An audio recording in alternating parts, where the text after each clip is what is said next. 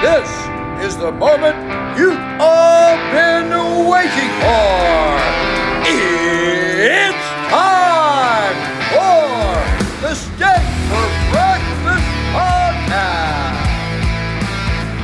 It's Friday, June 16th, 2023, and this is the Steak for Breakfast podcast, episode 248. Powered by the National Pulse. Make sure you're subscribed to the show. It's available across every downloadable podcasting platform. Find us on Apple, Spotify, iHeart, and Google Podcasts. Check out Steak for Breakfast at thenationalpulse.com. There you'll find our exclusive members only content and links that will take you to the show's Instagram, our latest Substack, and verified accounts on Twitter, GETTR, and Truth Social.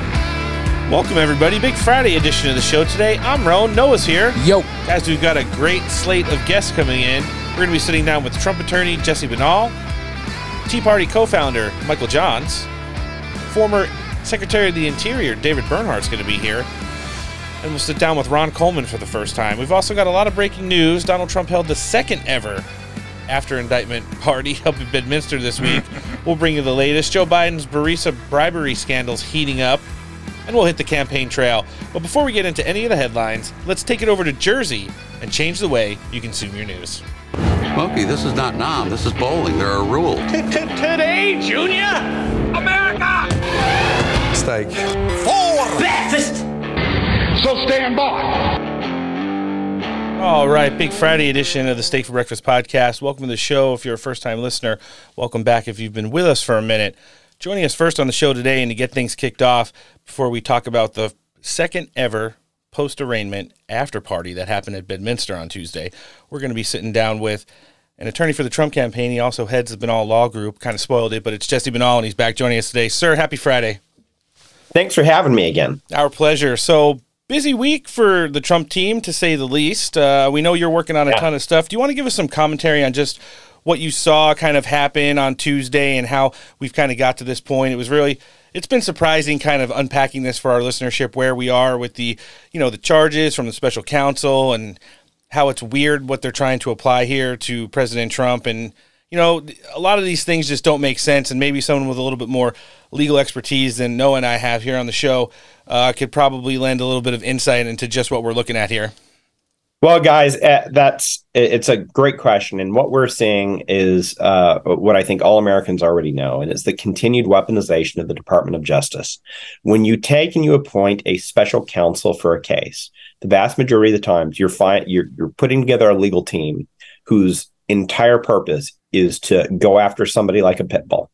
And that's especially true if you find somebody who's, quite frankly, a political zealot, somebody like like Jack Smith, uh, who has uh, a, a, history of disregarding people's constitutional rights, disregarding um, the attorney-client privilege. Uh, I've had that in cases with him where he's viol- uh, his attorneys have violated my client's um, uh, Sixth Amendment rights to counsel by and their the attorney client privilege by turning over our attorney client communications um, to the to the prosecutors and then even to our co-defendants, um, which is how we found out about it. Um, there's he's previously had motions to dismiss for prosecutorial misconduct against his lawyers granted. This is a guy who's a zealot and he's out to get Donald Trump and uh, Merrick Garland by appointing him. Know, always remember personnel is policy. Merrick Garland, by appointing Jack Smith, knew exactly what he was going to get, and he just got it. Um, he was uh, gonna. He found somebody that was going to bring an indictment, come hell or high water. Um, and so, uh, so we're we're off to it uh, now. Um, the the president, I, I, think, has a couple very good lawyers uh, already involved um, in the case. And you know what I can tell you already is somebody who has litigated the Presidential Records Act um, is that all the other noise aside, this prosecutor, Jack Smith, has indicted Donald Trump for an offense that simply does not apply to presidential records, to the, the especially to the records of a former president of the United States. Congress was very specific. The law that applies to former presidents of the United States about their records is the Presidential Records Act. But Jack Smith couldn't charge under that offense because a court has already ruled in regards to Bill Clinton that such conduct as they're alleging, even if everything that they're saying is true, is something that is not even a civil uh, liability offense. It doesn't even give you civil liability where you can be sued for it. Nonetheless, certainly not criminal liability. So Jack Smith decided to essentially try to make up entire crime out of this. And it's exactly what we've come to expect from a weaponized federal uh, uh, law enforcement apparatus uh, at the Department of Justice and the FBI. Jesse, when you talk about some of the optics of this case, some of the things we've seen making the rounds on, on cable news, especially a lot more of the prog- progressive outlets, is uh, the stacks and piles of boxes. But then when you yeah. read into the actual indictment, they cite, I believe it's 106 pages of yeah. document.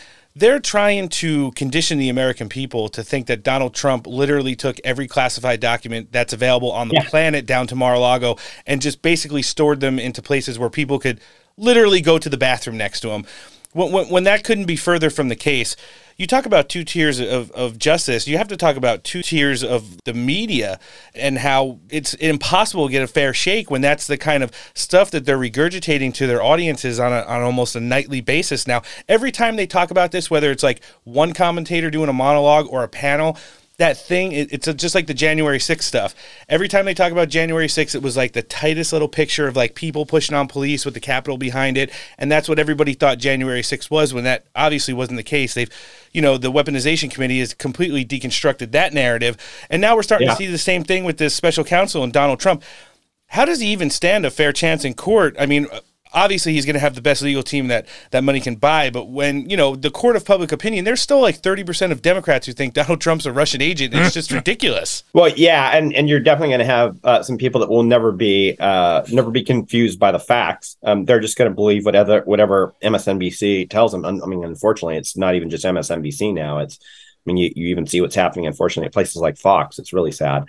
Um, but yes, the, the what's uh, the the corporate news media and the way that they have uh, continued to misconstrue this is really disgusting.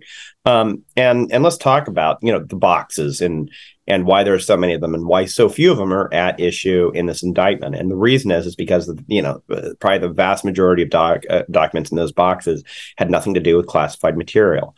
Uh, what happened is what happens when every administration leaves office every single time is you have to sift through the documents and decide what is a personal record and what is a presidential record. The, per- the personal records stay with the president, and the and the presidential records go to the archives. And there can be some disagreements as to what is what obviously. And so mechanically, the way that's happened is there's a back and forth between the National Archives and the president. The first president to be subject to the uh, Presidential Records Act was Ronald Reagan, and every single president from Ronald Reagan forward has had to do this to some extent with the National Archives and Records Administration.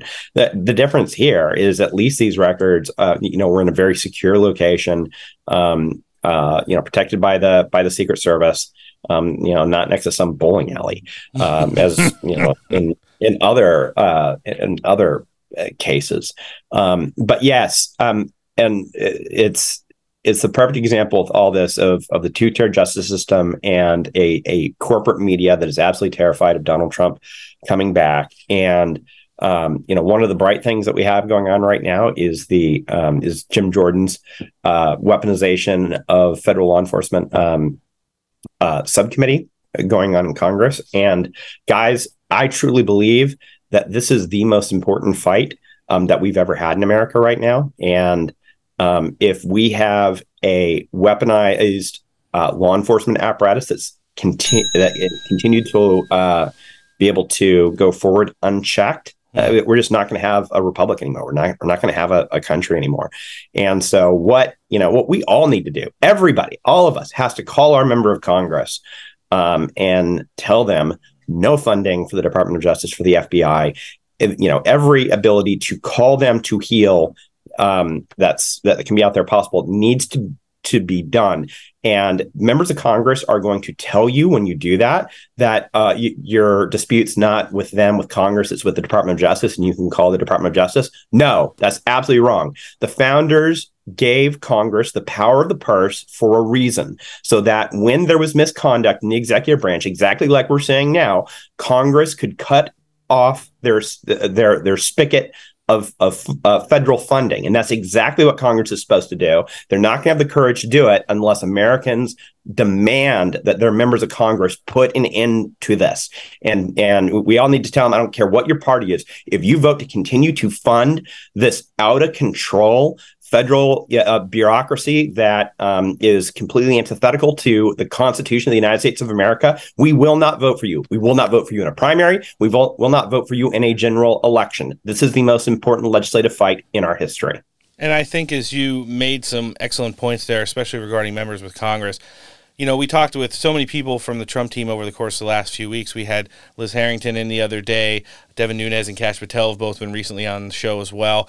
And we're starting to talk about seeing how this whole landscape moving into 2024 is starting to develop with such a razor thin majority in the House and, and, and us just not having the Senate right now sending someone like President Trump back to the Oval Office in 2025 is a very important step for this country to yes. get back on the right track.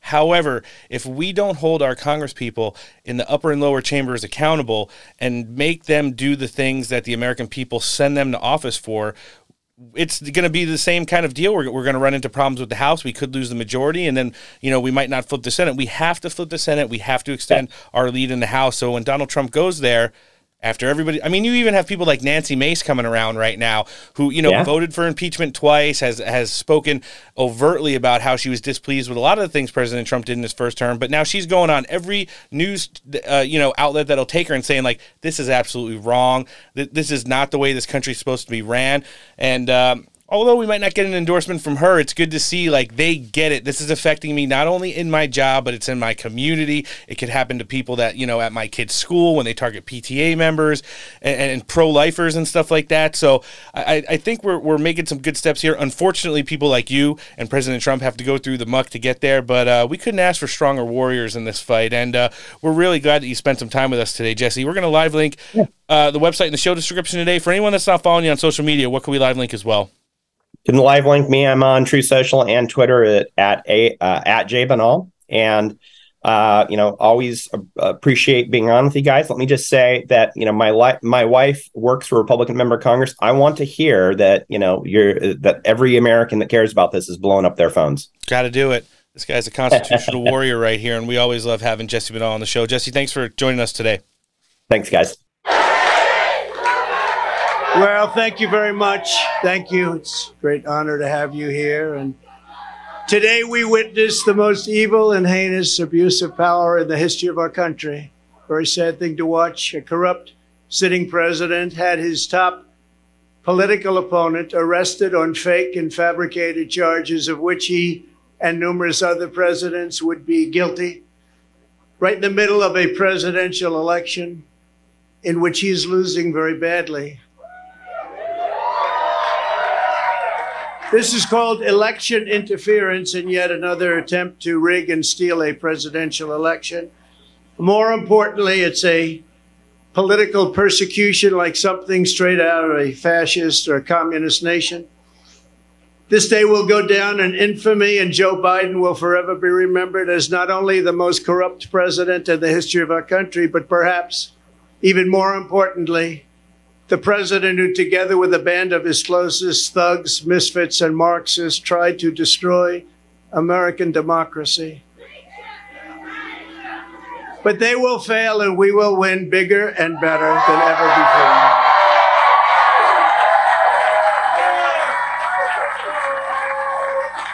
Charging a former president of the United States under the Espionage Act of 1917 wasn't meant for this.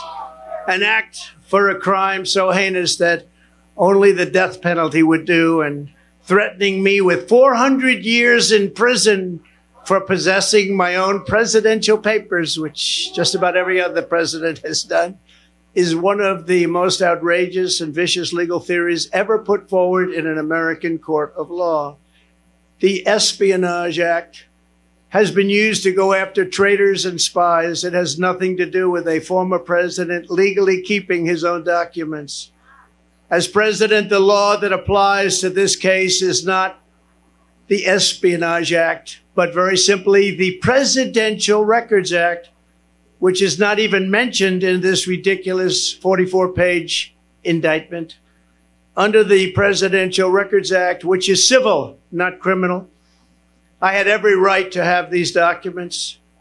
The crucial legal precedent is laid out in the most important case ever on this subject, known as the Clinton Socks case. You know what that means? After leaving the White House, Bill Clinton kept 79 audio tapes in his sock drawer. They included discussions of U.S. military involvement in Haiti, discussions of U.S. foreign policy, both defense and offense, against Cuba, recordings of President Clinton's conversations with all of the many foreign leaders at the time. Think of that.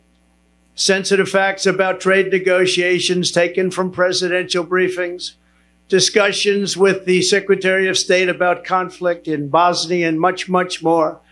Very big stuff.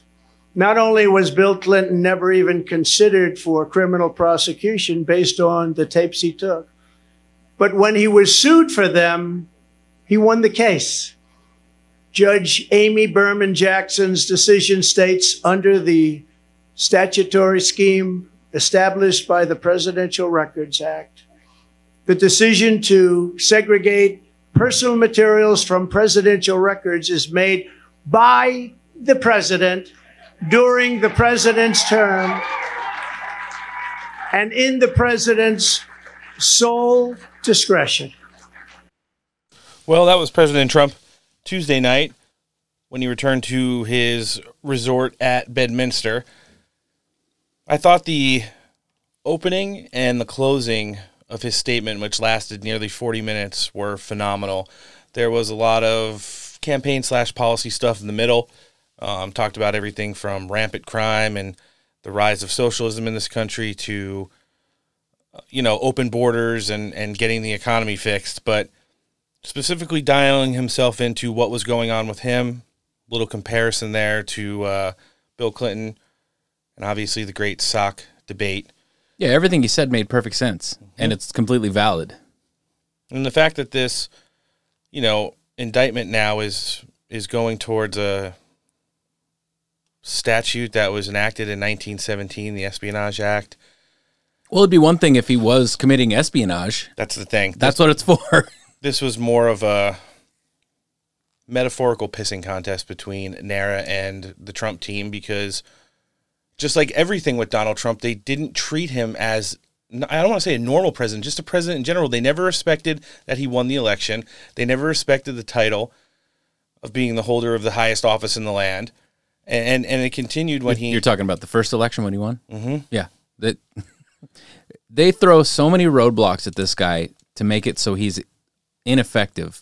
And yet, while he was president, he was still one of the most effective presidents that we've had. With him being bombarded with bullshit at every turn, and he was still a president that com- that he was able to do so much while while his uh, term was in in effect. people who were taking pot shots at President Trump a couple weeks ago, saying that he had no chance in New Hampshire. A new poll came out this morning that showed he was at 44%. the next closest contestant was at 12%. That's Ron DeSantis. Um, twelve percent. 12%. And, and Chris Christie is right on his heels now at 7%. So it's going to be great when Chris Christie catches. You think Fetterman's going to announce that he's going to run? Stop it. It's not even the right party. Coverage of the Trump indictment I just meant Pennsylvania. and the arraignment that happened in Miami federal court last week across the major news networks. We're talking CNN, CBS, MSNBC, etc.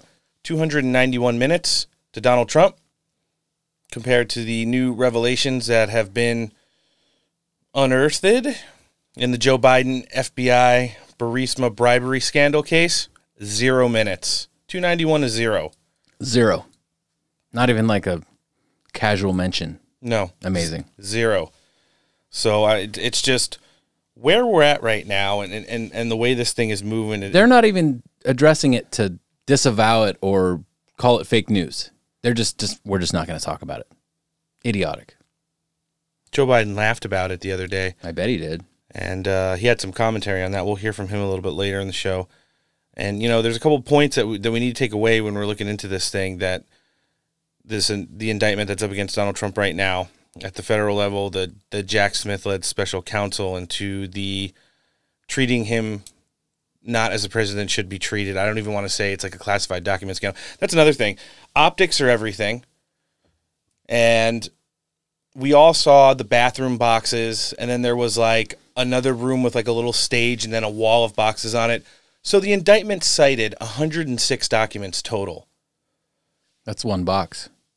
That's one. That's, that's a pile of paper. Yeah, that's that's one- that's not even a ream. no, it's one fifth of a ream of paper that you could buy at Staples. And then they keep mentioning like the documents that were strewn all over the ground when they did their little photo op down there after they were digging through everything. It's like mm-hmm. no, he, he, it's it's Mar-a-Lago. Like they're not just gonna have shit laying around on the ground. Well, not only did they make safety alterations to the facilities when Donald Trump made that his permanent residence following his first term in office, they even have a SCIF there Yeah. in Mar-a-Lago. Not that it's federally certified because it's not within an office, you know, where classified documents are stored. Well, technically at the time it was, but you know, and and and then what's going on between them kind of lacing portions of the Espionage Act into and around portions of the Presidential Record Act because they want to go and, and, and hit up uh, Walt Nauta, the the Trump chauffeur, uh, deputy assistant that worked with the president, the other one that's being charged in this case. And it's like they're just extremely vague on which way they're. It's like either 400 years in jail or you're getting hit with like a misdemeanor, a civil penalty. Or the death penalty. the classification and, and, and national defense information, uh, you know, just because something is classified, even if it bears some of the, the highest markings of, of classification, which is like top secret, FISA, you know, stuff like that, it doesn't mean that it is national defense information in regards to the Espionage Act. Um, Well, they were trying to say that the the only reason that one was national defense information is because it was Obama's letter citing who who's the, the the numero uno of the baddies right now. Well, they were also talking about the leaked recordings from the CCP funded CNN hack who was, um, you know, working with Mark Meadows as, as a portion of his memoirs that he was writing with Donald Trump at Mar-a-Lago, where they supposedly reference some of these. We don't even know if the paper exists. Like Donald Trump could have held up his daily calendar and said, "This is a plan that the Pentagon drafted to attack Iran." He's like, "It was classified. It might not be classified. Like." I should be showing it to you. Maybe I shouldn't be showing. Like, m- maybe he was just bullshitting. Yeah. using it as an example. No, but that's the kind of thing that it could be. It could be like his fucking schedule where he met with a foreign leader or something like that, and they they could just say like, "Well, this is you know privileged information that he's he's me- meeting with this foreign leader. It's that's huge." It's like, no, that was his old calendar from way back in the day. Yeah, it is. Uh, th- there's the whole attorney-client privilege aspect of this. That this indictment relies on a significant amount of information received in one form or another from Trump's lawyers, and and the fact that they have to testify in front of the grand jury according to news reports. You know, the crime fraud exception though allows for attorney-client privilege to be broken in rare circumstances when two requirements are are met. So f- for attorney-client privilege to get broken here, there needs to be a, a there there showing that the client was engaged in criminal conduct or misconduct. Mm-hmm. We all know that that didn't happen. And then the other one is the client has to be uh, he has to be in possession of or sought attorney's assistance in furthering that crime. Like, not only did he have to fuck up, he has to go to his attorney and be like, Be like, hey, I might have fucked up. "You got to help me cover it up." Yeah, So that's that's just, and then the timing of it. We've heard Jack Smith himself say, saying that he wants a fast trial, but now we're starting to hear that we might not get to a disposition on this, or, or even in court for the first time for- until the perfect timing. for, up to a year. Yeah. Right when we're at the heat of you know the pinnacle of the GOP primary season. It just whenever you're trying to speak to somebody rationally about this kind of stuff, it's almost like you, I've mentioned this before. It's like you almost want somebody who just woke up out of a coma, a coma, who was like a total left wing nut job and hated everything about the Republican Party, and all all you would have to do is just be like, either A, all the stuff that Joe Biden's been doing, you say that you say that some Republican did it, or B, you tell them all the stuff that quote unquote Trump has been doing and watch them try to sidestep around it and rationalize it and say that it's okay. And which is basically what's happening. No, it is, and I, and I do want to stay in the thread of Jack Smith there. I mean, this jerk off right now is, is probably best known for messing up more than he's, you know, been able to follow through with prosecutions. Everybody remembers what he did to former Virginia Governor Bob McDonnell. He threw a whole bunch of you know legalities and statutes of him stemming from a federal bribery accusation and, and wound up putting him in jail. But then when you saw how the court case went down and everything that was going on behind the scenes, the Supreme Court uh, voted 8 0 because Antonin Scalia had passed already at the time, ruling in the favor of the former Virginia governor that he was, you know, mistreated by the justice system. They ruined Jack Smith's career here domestically so bad he went over to serve in The Hague after that, and that's basically where he's been prosecuting war criminals for the last couple of years. We always remind our listenership that his wife is a lefty douchey filmmaker who did the manography Not allowed to say that anymore. chronicling the life and times of Michelle Obama. Oh, uh, yeah, you're allowed to say that. You're welcome. and, and and you know it's See what you did there. right? So it, it's just when you're seeing how this thing shapes up and, and some of the logistics of it, there's there's a lot in question surrounding this before we even get into the courtroom. Um, number one being like, are these charges, especially the Espionage Act ones that they're trying to lay on Donald Trump, even relevant? We know Judge Cannon's not going to, you know, run away and, and, and be an Obama judge or a Clinton judge. She was appointed by Trump and, and she smelled something fishy about this from the beginning. Uh, apparently, there's like some option where they can try to force her to recuse herself simply based off the fact that she was appointed by Donald Trump, and then they try to move this to New Jersey, which is just as bad as having it in New York or Washington, D.C. So we're- we're, we're kind of in that situation, and uh, we're going to see how it's going to develop now as we move forward, getting back t- focused on the campaign and, and, and getting away from this at least, you know, while the legal teams kind of take shape and they figure out what the uh, overall defenses are going to be. I mean, the the sock ruling is one thing. I think the Nixon one is another. I don't really know if you can compare this to Clinton and Biden and, and what's going on with them and what happened with the email server and stuff, just because they weren't presidents. And the fact that they either, you know, emailed classified material from her personal home as, as Killdog did or, or whatever the hell Joe Biden. I mean, that guy's got classified documents from, you know, here to Maine strewn all over the uh, northern eastern seaboard. So I mean, but the the the most important part about that is that he's not allowed to have any of that. None. And neither was she. Yeah. We'll never know about hers because of the BleachBit component of it and, you know, smashing with things that may or may not have been hammered. Suck on that, fact checkers. But mm, I, I do want to get to the back end of Donald Trump's speaking event at Bedminster the other day following his return from Miami after he visited the world famous Versailles Bakery down there on Calle Ocho. Delicious. Yes, it is. And, uh, That reminds me of Puerto Rico. Yes, it does. All right, let's jump into this and, and hear the back end of this, and we'll talk about it a little bit more. nation that, as we are, is in serious, serious decline. We have a nation in serious decline. If the communists get away with this, it won't stop with me. They will not hesitate to ramp up their persecution of Christians, pro life activists, parents attending school board meetings, and even future Republican candidates, which they do.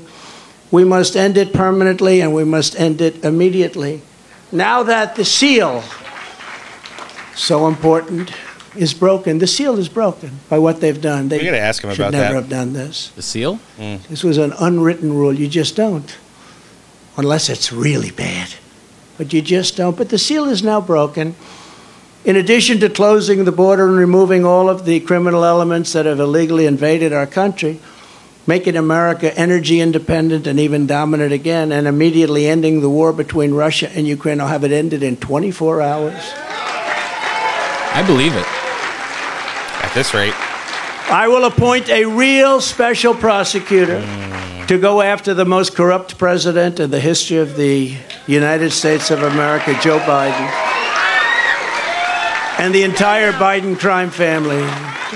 Name a special prosecutor.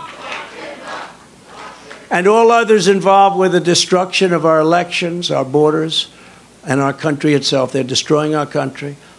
And um, when I'm reelected, and we will get reelected, we have no choice. We're not going to have a country anymore. I will totally obliterate the deep state. We will obliterate the deep state. I'm starting to believe that more And we know who they too. are. I mm-hmm. know exactly who they are. They want to take away my freedom because I will never let them take away your freedom. It's very simple. They want to silence me because I will never let them silence you. They want you silent. And I am the only one that can save this nation because you know they're not coming after me, they're coming after you, and I just happen to be standing in their way, and I will never be moving. On November 5th, 2024, justice will be done. We will take back our country and we will make America great again. Thank you. God bless you all. Thank you. Thank you very much. Great job. Thank you.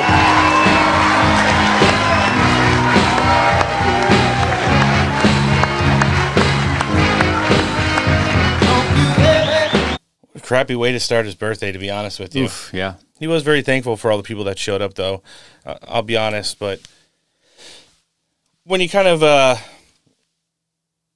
sit there and listen to some of the things he's outlining, it's becoming a lot more believable. I mean, listen, there's been people coming on this show for the last two years now almost and saying they've been making lists and checking them twice. Oh yeah. And for as much as they like to dunk on and posterize the Ron DeSantis paid Florida influencer industrial complex online, I think they have a lot larger targets waiting for them in the DC swamp that not only are you going to see people booted out of career positions, uh, fired on the spot, have their security clearances stripped. I, can you imagine being some of these people that are gambling with this? It's like they must they must have been told they have so much smoke blown up their ass that oh no he's never going to be president again. You're fine. We're we're just going to shit on him and just do whatever you got to do. And now they're seeing that he's up in the polls.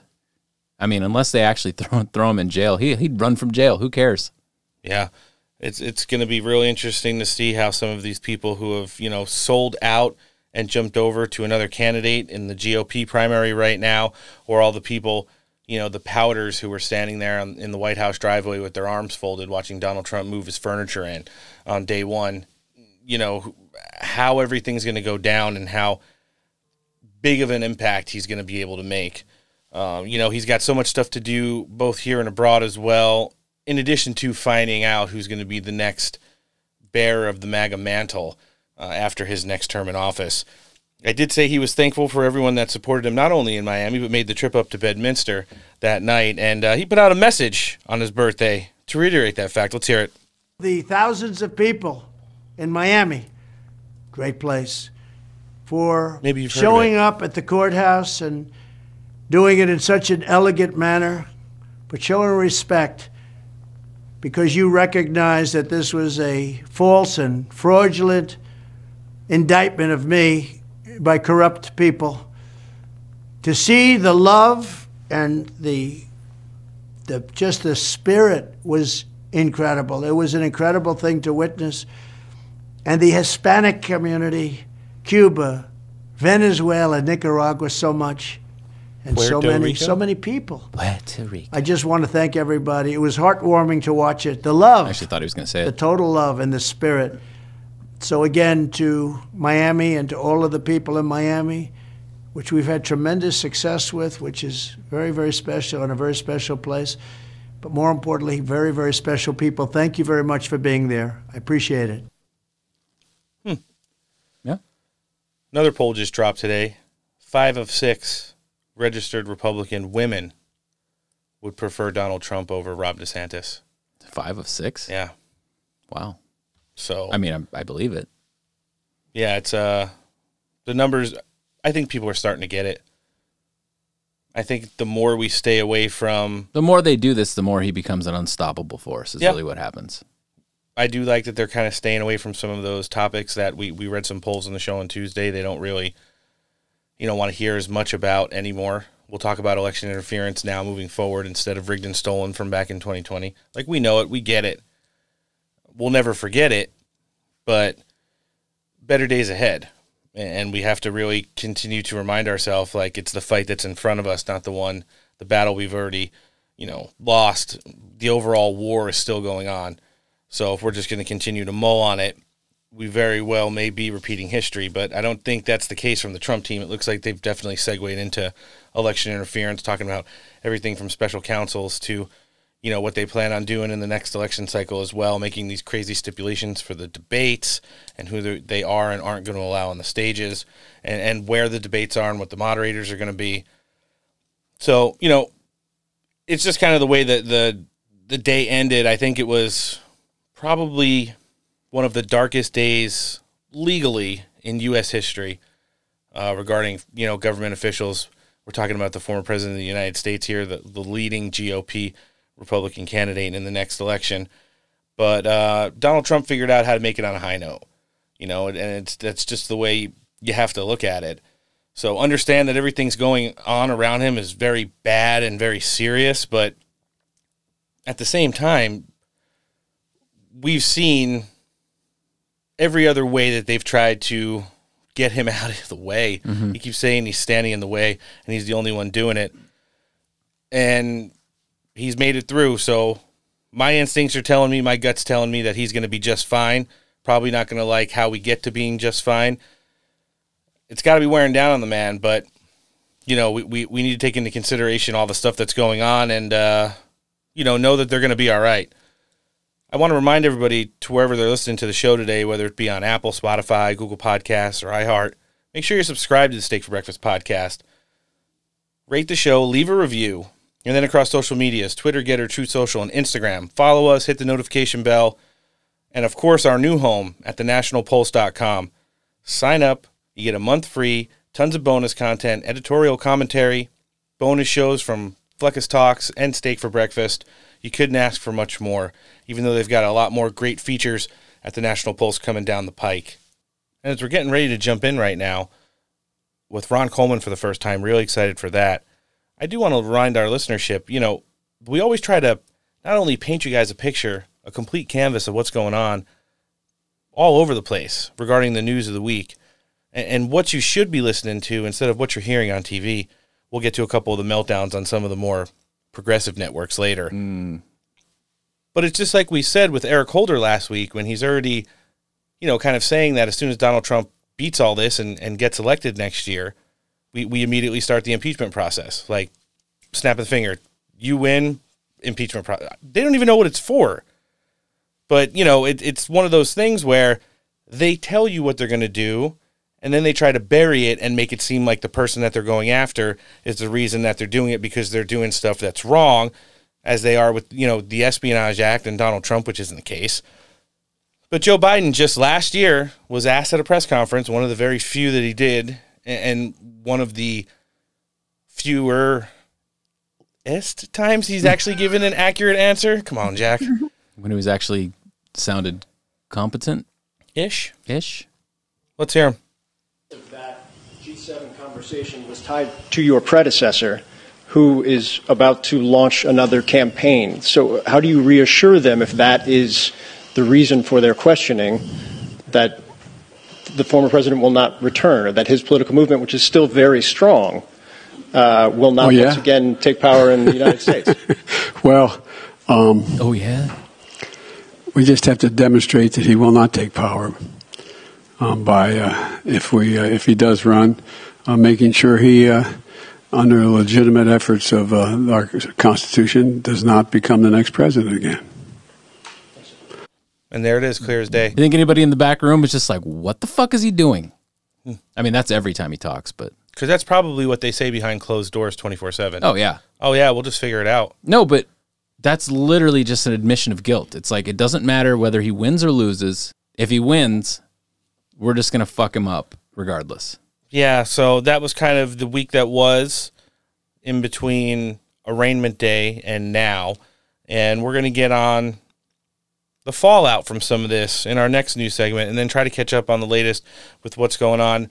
Because, again, 290 minutes to zero minutes. All the other major news networks on Tuesday night regarding the Trump arraignment and Joe Biden's uh, bribery scheme that's kind of blowing up. And that has to be considered damning because it's the fact that they're not even like, oh, it's fake news and blah, blah, blah, they're just not even going to address it. Mm-hmm. You know, you, you would think in a normal society that we live in. Oh, look what the Republicans are claiming again. The, look what Donald Trump is claiming. Blah, blah, blah, blah, blah. Yeah. You'd think that the FBI would have taken this over or the DOJ would have assigned a special counsel. However, they're more worried about special counseling Donald Trump and the FBI's had most of this material since late 2019. Yeah, that we know about. It's it's so dirty. It is filthy. Like when when you make comments about like the swamp, like this is the swamp. Yeah. This is this is the bottom of the swamp. This is like after you fall in the swamp and you die and you sink to the bottom. This is where all the skeletons are. This is where Joe Biden's depends go when they flush them. Mm-hmm. They don't clog up the pipes. Come on, Jack. It's the White House.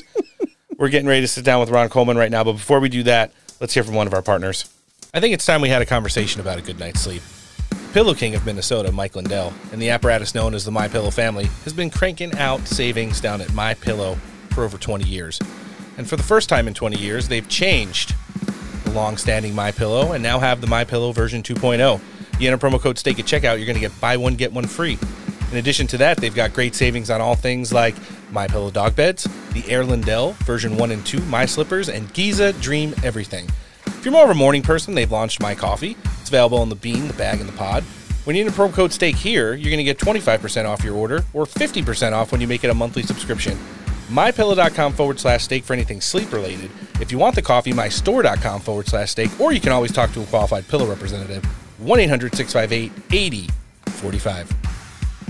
All right, joining us next on this Big Friday edition of Steak for Breakfast, he is a partner over at the Dhillon Law Group. He also has a podcast. I don't want to spoil it with the name because we're about to introduce him. Mr. Ron Coleman, thanks for joining us on the show. Hey, how are you? Thanks for having me. Oh, it's our pleasure. Listen, long time we've been tracking you, and we are glad to finally connect. It's our pleasure to host you today. How's everything going on in your neck of the woods right now? It's been pretty busy times, but in regards to just you in general, what's uh, what's some of the latest that you could give our listenership as you're uh, joining us today? me in general, I'm feeling pretty good. I had a good day. Uh, got to dress up like a big boy for uh, for a deposition in a lawsuit, a trademark case, and uh, you know, there's a lot to be said for dressing up like an adult, especially when you're as adult as I am. You know, walking on the on Fifth Avenue in hard-soled shoes and a Brooks Brothers suit and a, a woven handmade USA tie.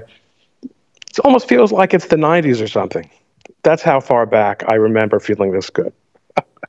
I wish it were still the 90s when you see all the craziness that's going on around everywhere. But I, I like where you're uh, going with that, Ron. It's uh, been a really busy last couple weeks for, for America First here on the show. There's been a lot of stuff that's been going on, but I think the biggest thing that everybody's still talking about is, you know, following the arraignment of Donald Trump down in Miami federal court this week.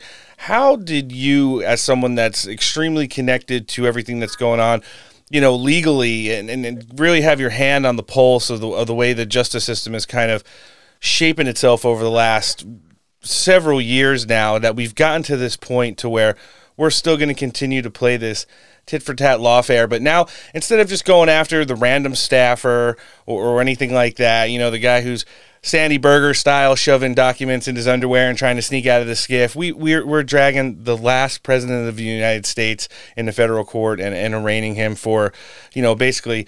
At the end of the day, you can look. You maybe you can give our, our listenership a little bit on, on what exactly you think it is. I mean, between the NARA laws and, and the, the Espionage Act that they're trying to tie this into, what what's what's actually like you know what what the here what's really going on here? What the hell's going on here? Yes, yes. so listen, I'm so well connected that I can't speak too too precisely because our firm does represent the Trump campaign. Yep. But but we don't represent President Trump in the criminal matter. Um, and I but I can tell you that the reason we're here today is because of all their slaps on the wrists that were given to the likes of Sandy Berger, uh, while Demo- other Democrats you know, in more recent times have been utterly permitted to get away with the most open and notorious uh, abuses of office, including secrecy and classified, uh, you know, the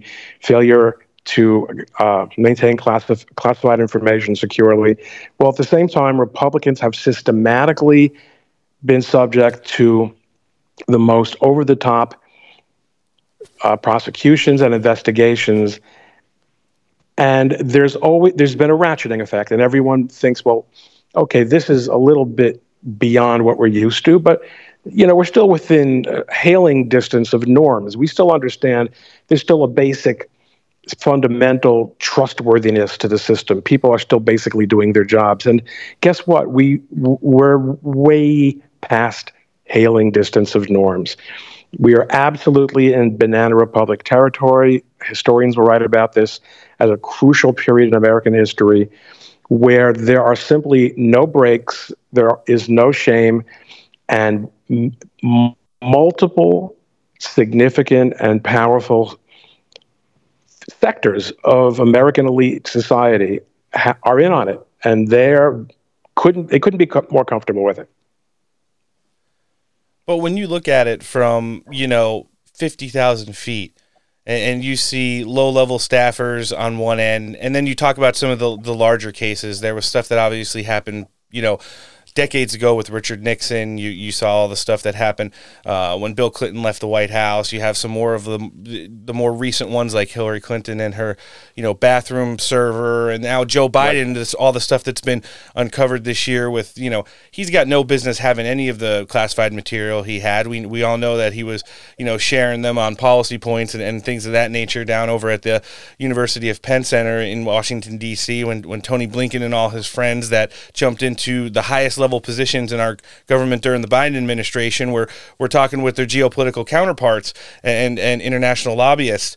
Uh, a, lot, a, lot, of the America First rivals throughout the course of Joe Biden's time out of office, and, and now you you you get the president of the United States, which basically seems, in this case at least, that it was uh you know I could do it. No, you can't. I could do it. We're raiding your house. I still think I could do it. Now you're in court and being faced with hundreds of years in jail uh, that what do we do to fix this justice system that we're in right now? I mean, you're going in and out of court every day. You're obviously advising some of the most highest profile people in the world. You, you, guys say you represent the Trump team in a lot of their in in their dealings and stuff like that. So, what what do we do to fix this problem? It's like if you roll the dice and get thrown into a bad state or a bad court or a bad city, uh, it, it doesn't matter if you're as innocent as innocent could be, you're going to jail forever if, if, if that's the case. You know, with with a lot of these things, uh, and, we it just doesn't seem like there's any answers to, to getting this justice system fixed. And then when you talk about the Department of Justice, it's like obviously Merrick Garland was a revenge hire when Joe Biden picked him up to run the DOJ, and he just has kind of, I mean, he talked about the integrity of the Justice Department, you know, just this week when, when you see all this crazy stuff going on, and you know that they're running without any integrity in a lot of the stuff that they're doing, especially in these dealings when it comes against, uh, you know, going after Republicans. There's only one thing I can think of that can work. I mean, I can tell you that people such as uh, my colleagues at Harmeet Dhillon uh, and my other colleagues in the Dhillon Law Group, and the other handful of out and proud America First lawyers at the elite level, and I will I will say that our law firm is, is uh, operates at an elite level. Sure. Um, first of all, there are very few of us because the vast majority of major law firms and the, the, you know institutional law firms that have historically been so important and, and, and public interest law firms as well, such as the, the ACLU and the like, um, they're not they're not interested in preserving these in uh, preserving fundamental rights. They're not interested in good government. They are. What we learn is that all the talk about uh, freedom of speech and and and due process. That was all about what does it take for us to shift power in our direction. All the altruism that was people were given every benefit of the doubt for, you can flush it away as they have flushed it away. So what do we do now that we know how we got here? Notwithstanding that there's a handful of us, which is how I started this answer, not that there's understanding that there is a there are a handful of us pushing back as the extent that we possibly can the only possible answer that really works is for everyone to go see what Scott Presler is doing. He has it figured out. He has an answer to every, and remember, it, incomprehensible to me that anyone listening to Steak for Breakfast doesn't know who Scott Presler is, but he is the master grassroots, ignored by the GOP leadership, um, vote grassroots vote and registration getter in America. And he will answer the question that your listeners are now pounding their, uh, you know, their, their little Bluetooth speakers, but they cheat. Why? It, voting doesn't even matter because they cheat. Scott will explain to you. It does matter. There are ways, a lot of what you're calling cheating is stuff that's perfectly legal, Yep. and we need to learn how to do it also. All we look at the margin in the House. Look what a difference. Look at the stuff we're seeing on Twitter just in the last couple of weeks where outstanding members of Congress, Republicans, are asking hard questions to members of the uh, members of the Biden administration that they can't or won't answer. That's the beginning of things w- turning our way. And and why is that possible? Because we have a slim majority, but a majority in the House of Representatives. We must keep that majority. And and there's another thing that has to happen, and, and no one who's listening to this can make it happen uh, except by praying, and and that is for the Supreme Court to get off its ass. A lot of the problems that we have, a lot of the ju- of, of the problems with the justice system, with the criminal justice system, with the politicization and weaponization of the justice system, a lot of problems with the FBI are the result of the Supreme Court, and this is and this is Justice Roberts, who I, I'm hoping doesn't listen to this, but he probably does because he's a smart guy. Yeah, he is. Um, Justice Roberts, talking to you, your incrementalism, your understandable and intellectual reluctance to take a bite out of what I'll call crime, take a bite out of abuse of the courts, and only decide cases at the most at the most minimal incremental um, unit possible has, to a large extent, gotten us to where we are today. It's got to stop. The court has. The, the, the, it is, I believe, when given the opportunity to actually make decisions on cases, it's fairly trustworthy. Yes, from time to time, a Republican appointed justice has let us down. That's always going to happen. We don't need to win them all, but we need to win some of the really, really big ones. And there's one more point, and I've said this in my rants, I've said this in my videos and on Twitter. I've said it in the podcast a little bit, but that's the Coleman-nation podcast. Um, people have to be prepared to stand up and let them let their names be known, let their faces be known. I know it is risky. I know that people have to put food on the table, but if we don't hang together, we'll most assuredly hang separately.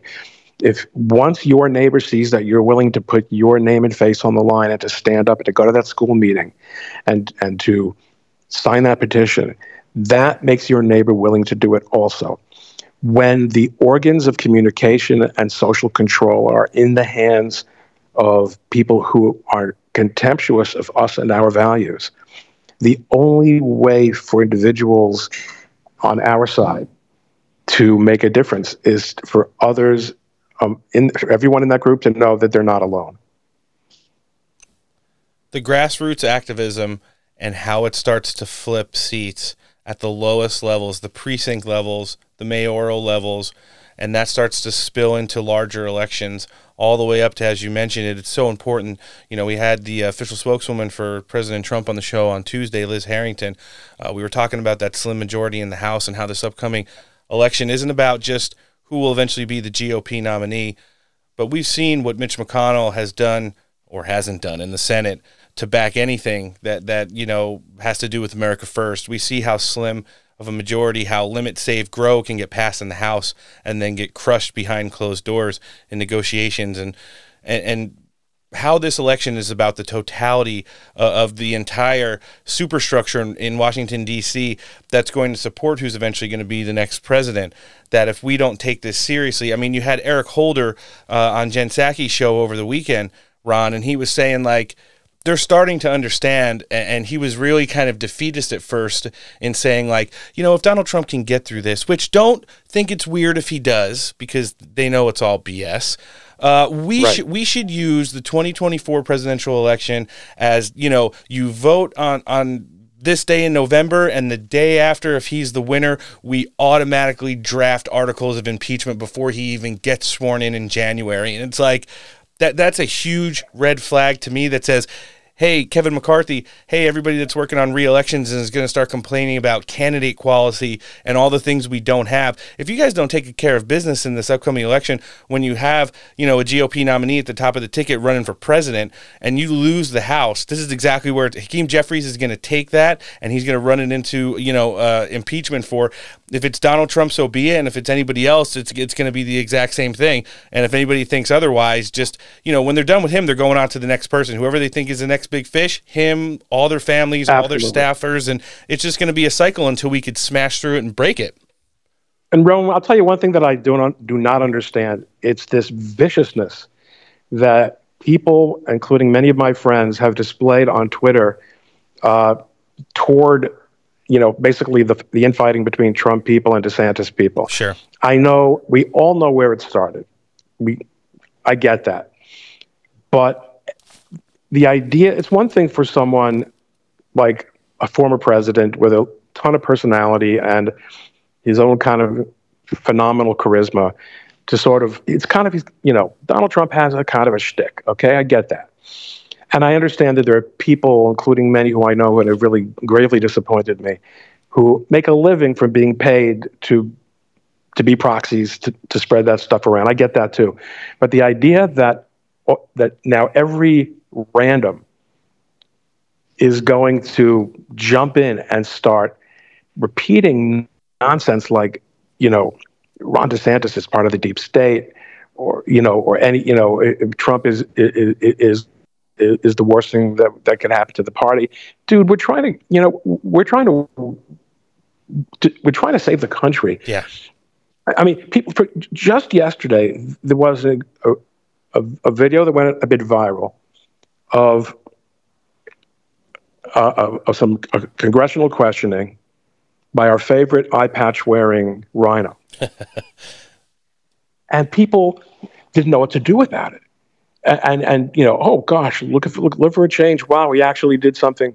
Guess what? This guy's a Republican. Okay, you can't. And you know, and to some extent, this goes with Mitch McConnell too. You know, there were moments during the Trump administration, not nearly enough, but there were moments during the Trump administration when McConnell really, really stood up and did what he had to do. You know, what people don't appreciate this, and I don't know if it's my experience as a lawyer or just being a 60 year old guy and having seen a few things in my life, but a, lot of younger people don't appreciate that life very seldom presents people with the opportunities to make the right call at every moment in every situation and without respect to a and friendships and obligations.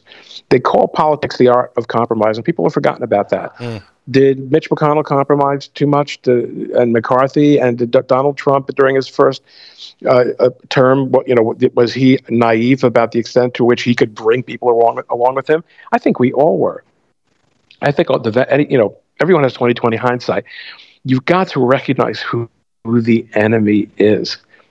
And you know, yeah, the big boys want to fight and they want to throw mud at each other, and they think that's a good idea this early in the pre-primary season.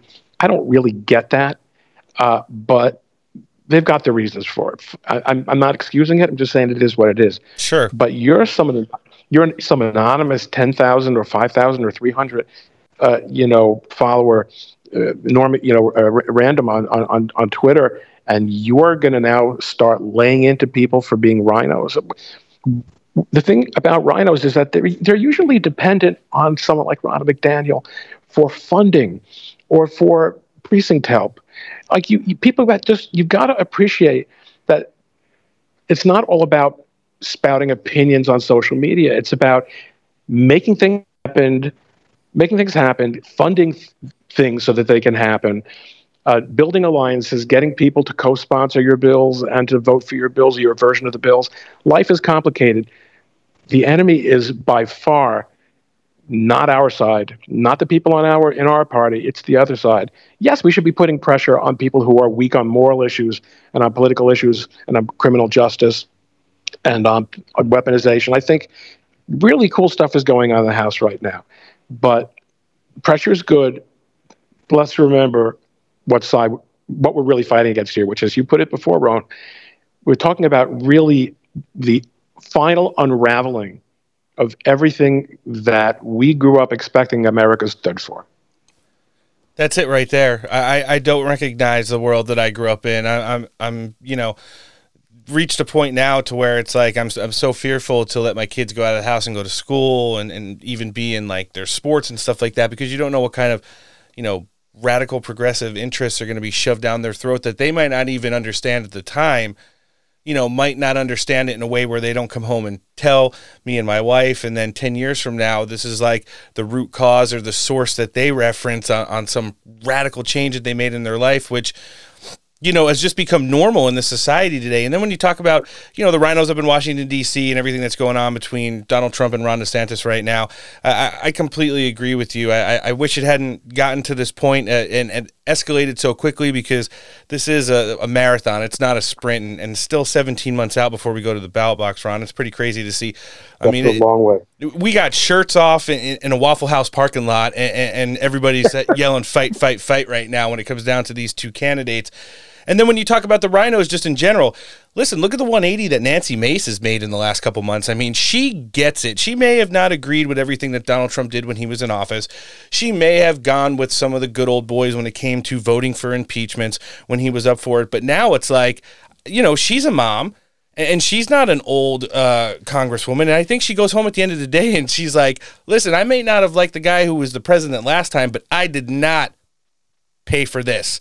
And this is not the America that I want my kids to grow up in, that I want to have to go up on Capitol Hill and go back to my constituents in South Carolina and answer to. And, you know, when you got her out there like boldly defending America First and the weaponization of the Justice Department and all the stuff that's going on in Washington, uh, D.C. right now, it's actually kind of surprised me how much of a turnaround she's made. But at the end of the day, you, you kind of hope that these people that you put in office show a little bit of being an actual human being and not just one of these like untouchable figures that you see do the cable news rung and then you see him on the House or Senate floor and then you don't hear anything else about him. I think we got a little bit spoiled with Donald Trump of uh, how much of a touchable and interactive person he was with the American public. We haven't seen presidents like that in a really long time.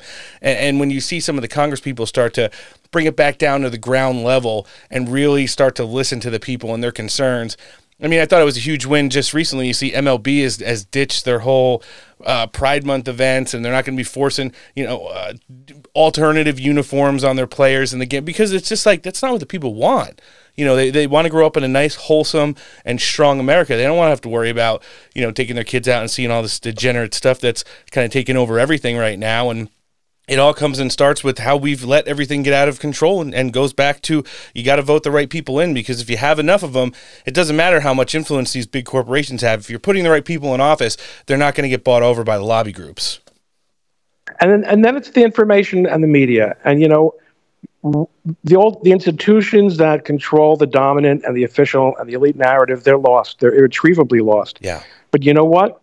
Everyone in America has to have steak for breakfast the fact is, podcasts, uh, just and now thanks to Elon Musk, who is going on history as an epical figure because of his contribution of a amount of personal wealth to change history and to basically to save America. There are ways of getting out information that simply didn't exist, and, and in many respects, as bad as bad as things are and as compromised as these major institutions have become, never have the tools been in place in modern times for popular change to take place, for grassroots level feedback over what is possible, what's good and what's desirable, and, we'll, and where we're going to go as a country. It's, po- it's doable, and we've got to do it. No, it certainly is, and and you know what else we've had got to do, Ron? We've got to get you back on the show at some point soon. It's been way too long, and now My I just pleasure. the real pleasure. I, I, could go on with this conversation and and just keep it going, and I think we might have you come and join us for a, an edition of Red Meat at some point in the future, our Sunday edition of the show, which uh, cool. you know is more of a little bit of intimate setting. We could lay out a couple big topics that you know are burning everybody, uh, and and just kind of hammer them out and give some plausible solutions to all the stuff that's going on. Listen, sounds great. We're going to live link your website and your podcast in the show description today. But for anyone that's not following you on social media, where can we track you at? The best place to go is Twitter at Ron Coleman, spelled R O N L E M A N, Ron Coleman. And you can find all the other links there. And I'm an incredible incredibly shameless self promoter. So if you get there, you'll find everything else. Real, really good talking to you today, and I really thank you for the opportunity. Oh, we're looking forward to having you back again. This is a partner over at the Dhillon Law Group. He's also the host of Coleman-nation, Mr. Ron Coleman. Thanks for joining us on the show today. You're welcome. National security laws uh, and then obstructing and refusing to cooperate with the FBI. Yeah, uh, whatever this spectacle is that's unfolding before us, let's remember what this case is about. Let's remember what this indictment charges. Again, Donald Trump is charged with a series of federal felonies for mishandling the most sensitive government documents that we have and for obstruction of justice, along with Walt Nauta, who is charged with intentionally setting up lies to the grand jury to the FBI. Any way you look at this, and again, despite whatever may be going on in that restaurant, this case isn't going to be settled legally in a cafe. It's going to be settled in the court based on the, the, facts and law. The folks in the control room, I don't need to see any more of that. He, this, he's trying to turn this in, he's trying to turn it into a spectacle, into a campaign ad. That's enough of that. We've seen it already. Uh, let's go over again the 37 charges oh. that Donald Trump is facing uh, right now. We don't have to go into each one. Sure. But, but uh, Ellie, if you could like basically detail what are what are the allegations here? Court judges are supposed to. Now, I need to say that former President Trump has just started uh, making public remarks, just as he did on the evening of his first arraignment on criminal charges. That was April, when he was booked on 34 felony counts brought by the state of New York. Now, tonight, after his arraignment on federal felony charges, he's speaking again, this time to an audience of his supporters that's gathered for a, a campaign fundraiser tonight at his, his golf club and summer home in New Jersey. Um, we knew heading into this that he was planning to make make these remarks. We are prepared for his pre fundraiser remarks tonight to again be essentially a Trump campaign speech. Because of that, we do not intend to carry these remarks live. Um, as we have said before in these circumstances, there is a cost to us as a news organization to knowingly broadcast untrue things. We are here to bring you the news. It hurts our ability to do that oh, if we God. live broadcast what we fully expect in advance to be a litany of lies and false accusations, no matter who says them. And I do not say this with any glee. I hope it is clear that this is not a glib decision. We take our responsibilities seriously. We revisit decisions like this all the time. We make the best call that we can in real time every time. But tonight, our call is this. We will monitor that speech by the newly indicted former president. We will not carry his remarks live. If he says anything newsworthy, we promise we will turn that right around and bring it back to you.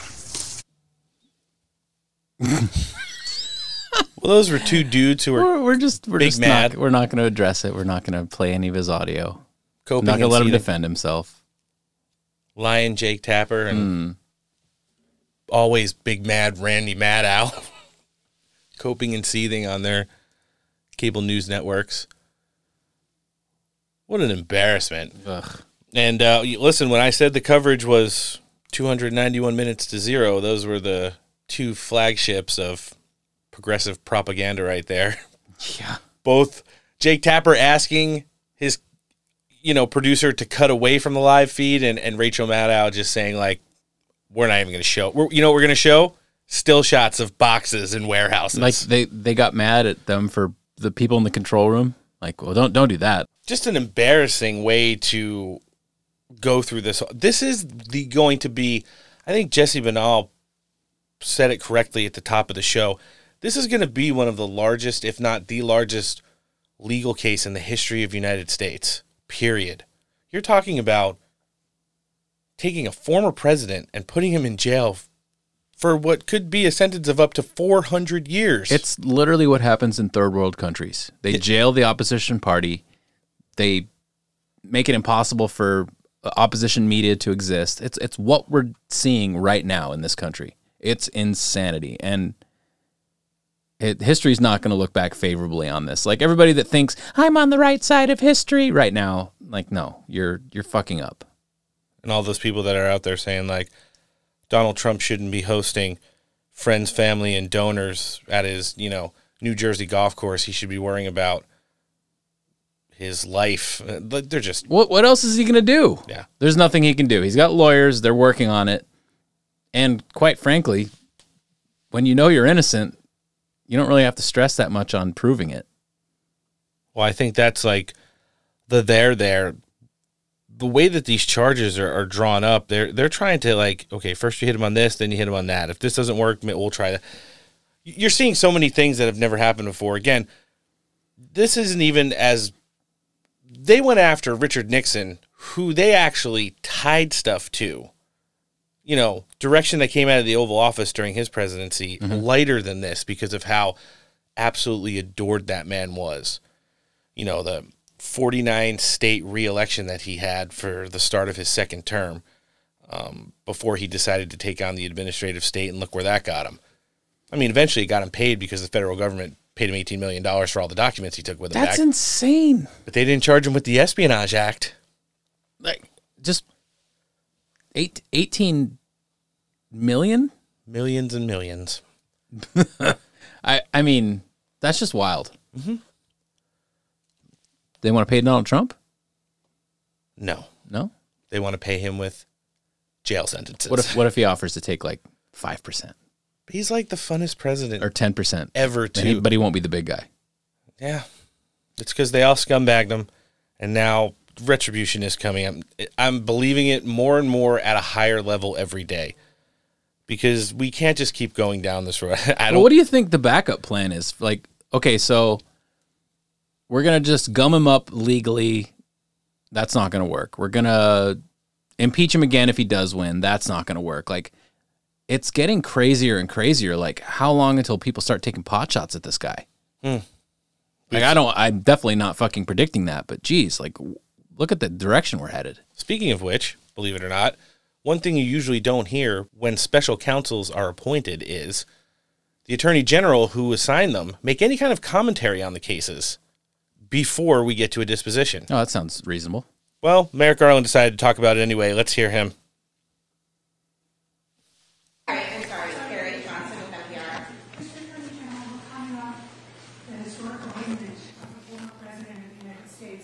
The defendant has been calling your prosecutors names. Republicans in Congress, some of them, have been talking about weaponization of the justice system.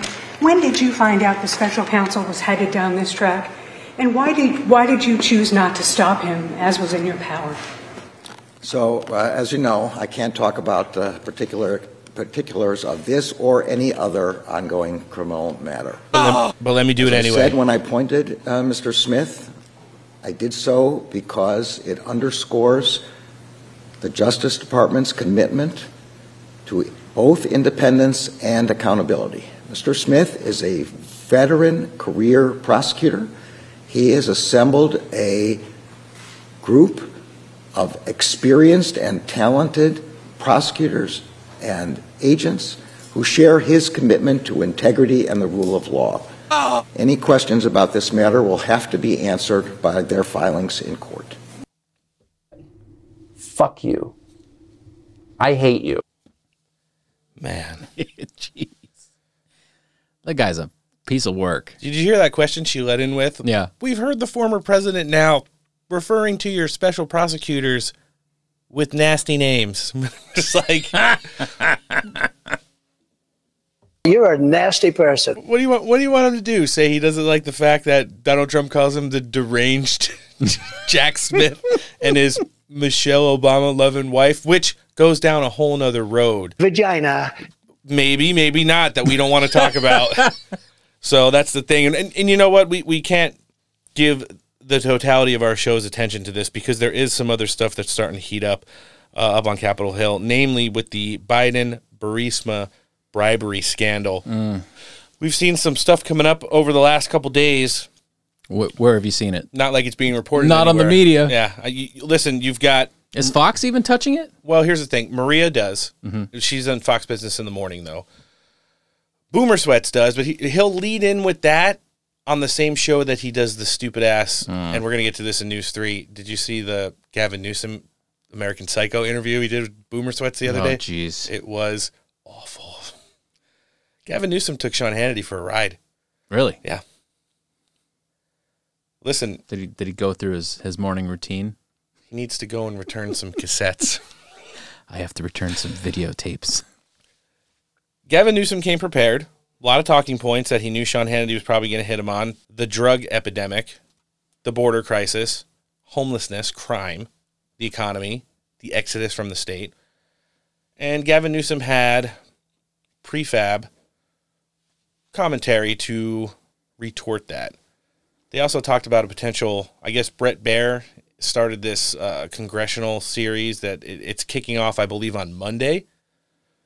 So he's Bret Baier's going to have an interview with Donald Trump, which is weird because they haven't talked since Bret Baier called Arizona an hour and a half before the poll, polls closed. I just don't understand that.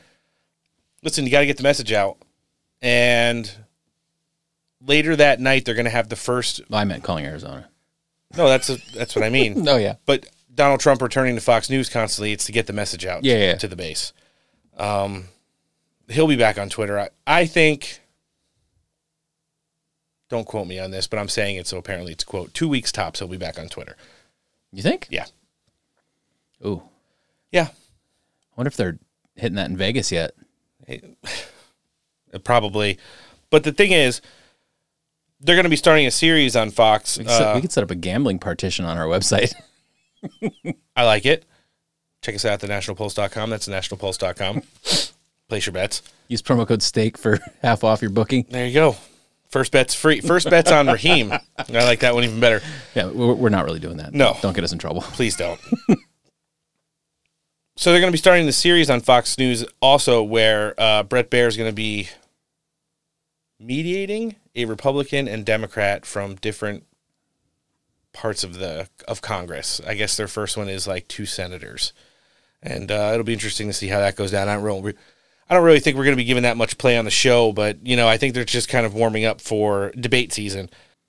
So when, when you're starting to talk about some of the the newest revelations with this case, I saw James Comer jump down with Maria this morning.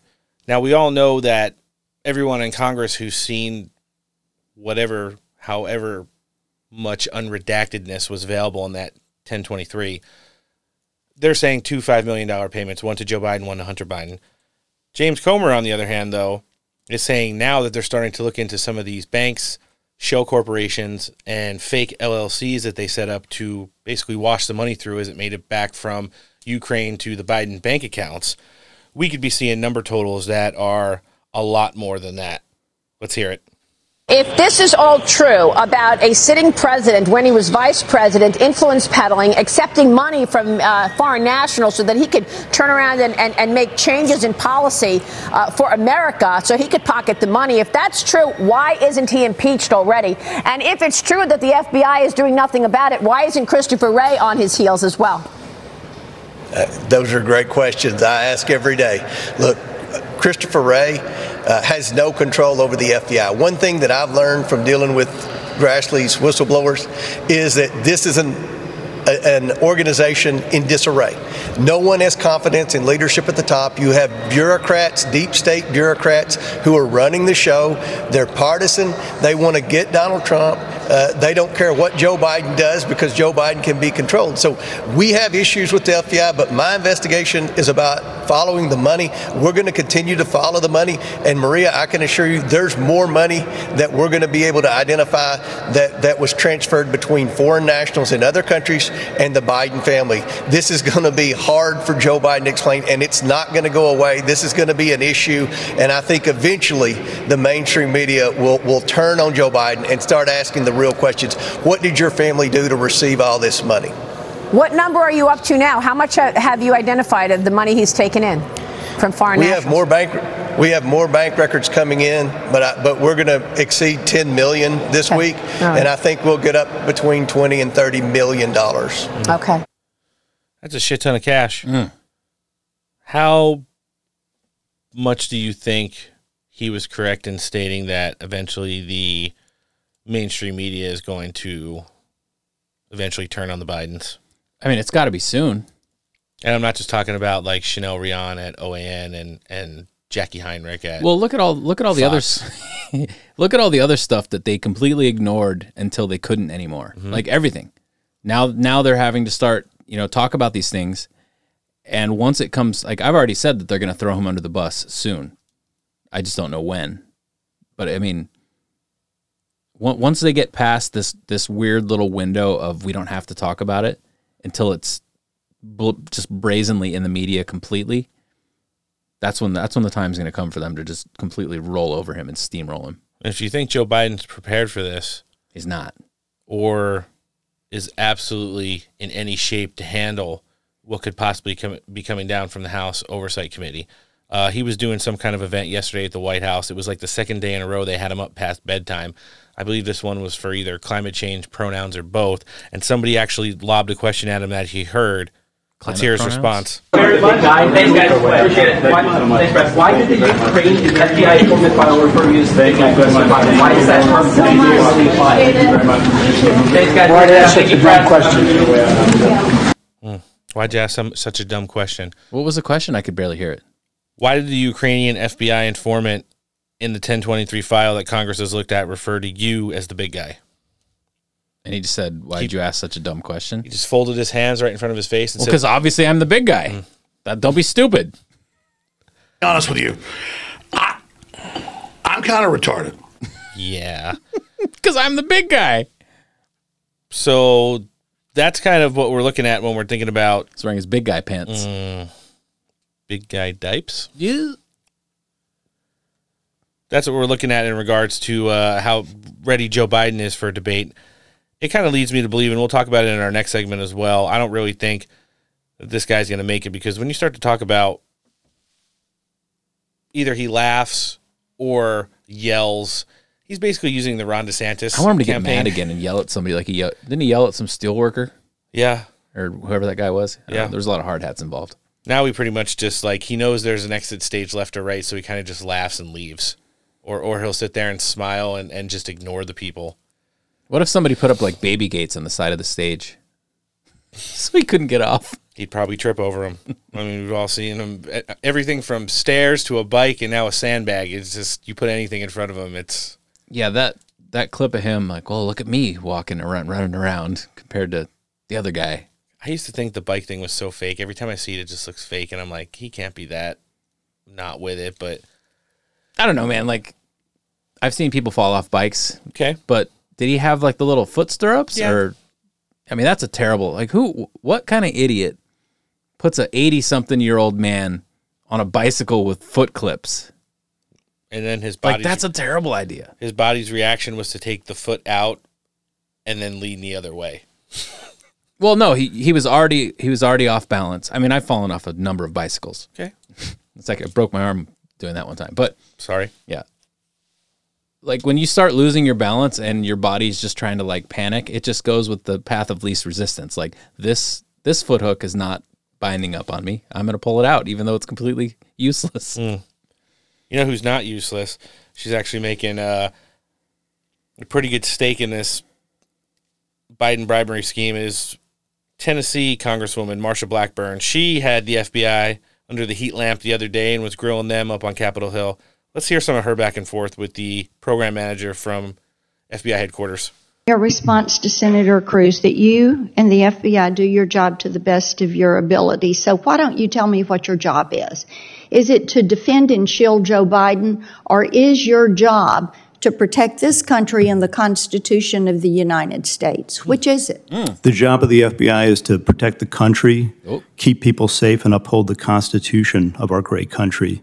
So Period. That's what we work to do every day. Objectively, there are not two standards of justice. There is only one. It's applied equally to each and and every by person. perception, there are two standards, very clear standards of justice in this country. We see it every single day. The American people see this every single day. They look at you and they see a politicized entity that is weaponizing an agency of the federal government against the American people.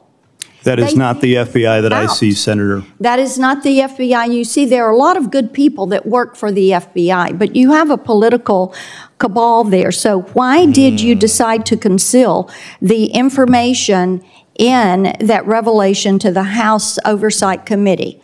Why did you redact all of that re, uh, pertaining to the phone calls? We have exceptional people within the in You're the not FBI, answering the very question. best. Why did you We- He redact that And they information? work relentlessly every day to keep this You country chose safe not and to to protect reveal people. that the Period. calls were there, and Senator Grassley found it out anyway. Is that accurate? With regard to the you chose document, to reta- you chose to redact it. Yes or no?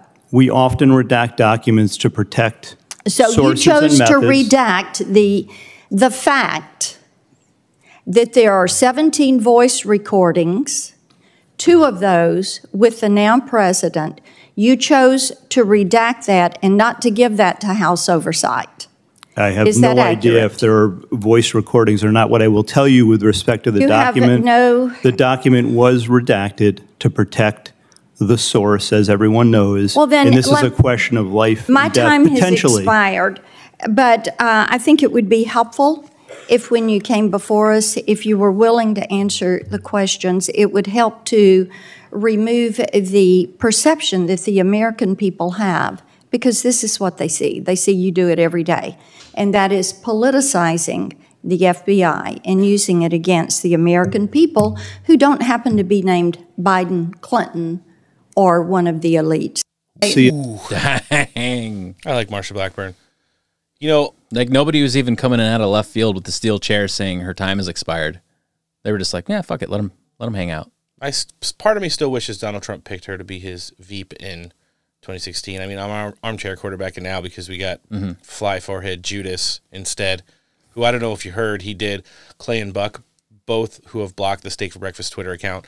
Um, Clay and Buck, yeah, Buck Sexton and, and Oh. Clay Travis. So Fed and douche. Uh, can't take the heat either. thought that was some podcast I'd never heard of. Well, unfortunately, they took over for Rush Limbaugh, so they inherited his listenership. Um, but here's the thing: they had Pence on for an interview the other day, and Mike Pence would not straight up answer the question, "Will you pardon Donald Trump if you win the presidency?" And he's like, "Yeah, well, rule of law, and uh, I followed my oath, and I'm a Christian." He just he just started hitting talking points. Yeah, but but would you pardon him? Yeah, well, you know, there's a there's a process, and uh, we we gotta see it play out, and depending on what happens, you know, But would you pardon him? there's a process. Complete piece of shit. So you're saying no? Marsha Blackburn, I know she was vetted. I know, obviously, she was eight years younger. Um, and he even asked her to be like the keynote speaker at the GOP nomination extravaganza. Mm. So I don't think the irons is hot. She's like five of my top five right now. Um, who would be like people that I think that they're kind of taking a look at? Not Kari Lake and MTG. It's like more Kristi Noem and you know Lee, Zeldin, dark horse right Mhm. there. Marsha probably. Nikki or Tulsi, not both, one or the other. I don't like either one of them, but everybody keeps saying them. So I, I think people who optically think they're popular kind of just throw them into the mix there. And, you know, we'll have to see. I would have to say, like, it's neck and neck for like a Donalds or Vivek uh, Ramaswamy as well. I don't think either one of them. Donalds lives in Florida, so that's kind of a moot point. And then Vivek, I think he's like the gag gift of this, uh, you know, GOP primary process. But, um, yeah, so that was Marsha Blackburn kind of, you know, just laying it out there. I'm going to ask you one straight up question and we could see if, you know, for the two and a half minutes I have to talk, you obviously, I'm going to tell you ahead of time you're not going to answer it. Then I'm going to lay out how you tried to hide it from us. I'm going to ask you why you hid it from us. You're going to tell me that it wasn't hidden. This is life or death and blah, blah, blah. And, and you know, you just kind of see the same stonewalling we have with people like Dr. Fauci and Alejandro Mayorkas and Becerra, who got absolutely destroyed by Kevin Kiley. Uh, they had a back and forth the other day talking about masking two year olds and how many lives that saved. That's another guy that should be impeached. He's like kind of at the bottom of the dozen, but you want to talk about another cabinet member that shouldn't be working up on Capitol Hill either. It's definitely uh, Xavier Becerra, a piece of shit, formerly from California. Yeah, he's trash. We're getting ready to jump in here with Michael Johns right now, the founder of the Tea Party. Uh, I haven't talked to him in a while. Excited to sit down with him in a sec. I got one more though. Uh, Senator Rubio, who I think is running neck and neck with Ted Cruz, is coming in hot to probably endorse Donald Trump soon because he's been making the rounds and uh, fighting for the 45th president. In regards to this whole sham indictment, was kind of basically uh, kind of sick of the questions they were asking him on Fox News, so he went and, and decided to make it a little bit funny. undertake a cultural hysteria, a ridiculous cultural hysteria that plays out. We had a lady or a man uh, that now claims to be a lady, you know, going topless at the White House two days ago at a, at a Pride celebration thing. I mean, we can do whatever we want. We can be as decadent as we want in our society and our culture. We can break our politics. We can take our institution and weaponize them for political purposes on both sides. You think this ends here? The next Republican president is going to be under tremendous pressure to bring charges and indict Joe Biden, his family, his crackhead son, whoever. the pressure is going to be extraordinary. They're going to turn us into so we're, we're, decadent and we're in decline because we are. We thought we could do anything we wanted with our economy. We could send our jobs and factories overseas, break our politics, break our culture, break our society. We don't need parents. We don't need neighborhood. We don't need family anymore. All these crazy ideas. And now reality's catching up and it's hurting us badly. And today is frankly just a symptom of a much bigger problem, which you talk about here, and that is we no longer live in that world. And the thing is, w- when you want to talk about this whole long week that we had legally, both not so much for Joe Biden, even though it's probably the there there, and a lot more for Donald Trump, even though you know this is kind of just a bullshit narrative that they're going to make part of the new, you know, Russia Gate impeachment. This is just the next round. Uh, people up on Capitol Hill who are actually independent thinkers and aren't just the collective group think, the hive mind like the Democrat Party is, especially in places like the House, they're really frustrated with this because the old way of doing things, debate and reasoning, you applying logic to the situation in anything. Don't do that anymore. No, because now it's uh, if the Democrats have power, everything's fine. The whip cracks, and they all say this is the way it's going to be. If the Republicans are in a slim majority or don't have power, it's you know the Mitch McConnell delegation and the people who like Donald Trump, and, and they're always fighting with each other. I mean, J.D. Vance, God bless him, he's the best senator I think we've got running up on Capitol Hill right now. Do you want to know what we can do in Congress? We could slow the Justice Department down to a crawl because J.D. Vance announced that as long as this crappy investigation is going on with Donald Trump, and we're not seeing any other movement in anything else, like where's Joe Biden's special counsel that was appointed on the same day? JD Vance is not voting to confirm one judicial nominee moving forward. So there's your tax dollars at work. If you think the Justice Department is weaponized, why give them some more ammo? And uh, all those judicial nominations are going to be sitting on the sideline ahead of confirmation because JD Vance will not be voting for them. So he is definitely the crown jewel of last year's midterm election cycle. And as we're getting ready to jump in with Michael Johns now, we'll touch on probably all this stuff that's going on a little bit more. I want to talk to him about how we got here because you know, Michael's been in Washington D.C. for a long time, and whether it was uh, writing speeches in the White House during different administrations up through his time at the Heritage Foundation and the birth of the Tea Party, he's kind of got his finger on the pulse of what's going on as far as America First goes. But before we do that, let's hear from one of our partners. You know how you've gotten that chewy, hard, disappointing jerky from the gas station? You got to try some of this jerky we just got from Farmer Bill's. It's soft and tender because it's cured and air dried instead of dehydrated, like that other junk.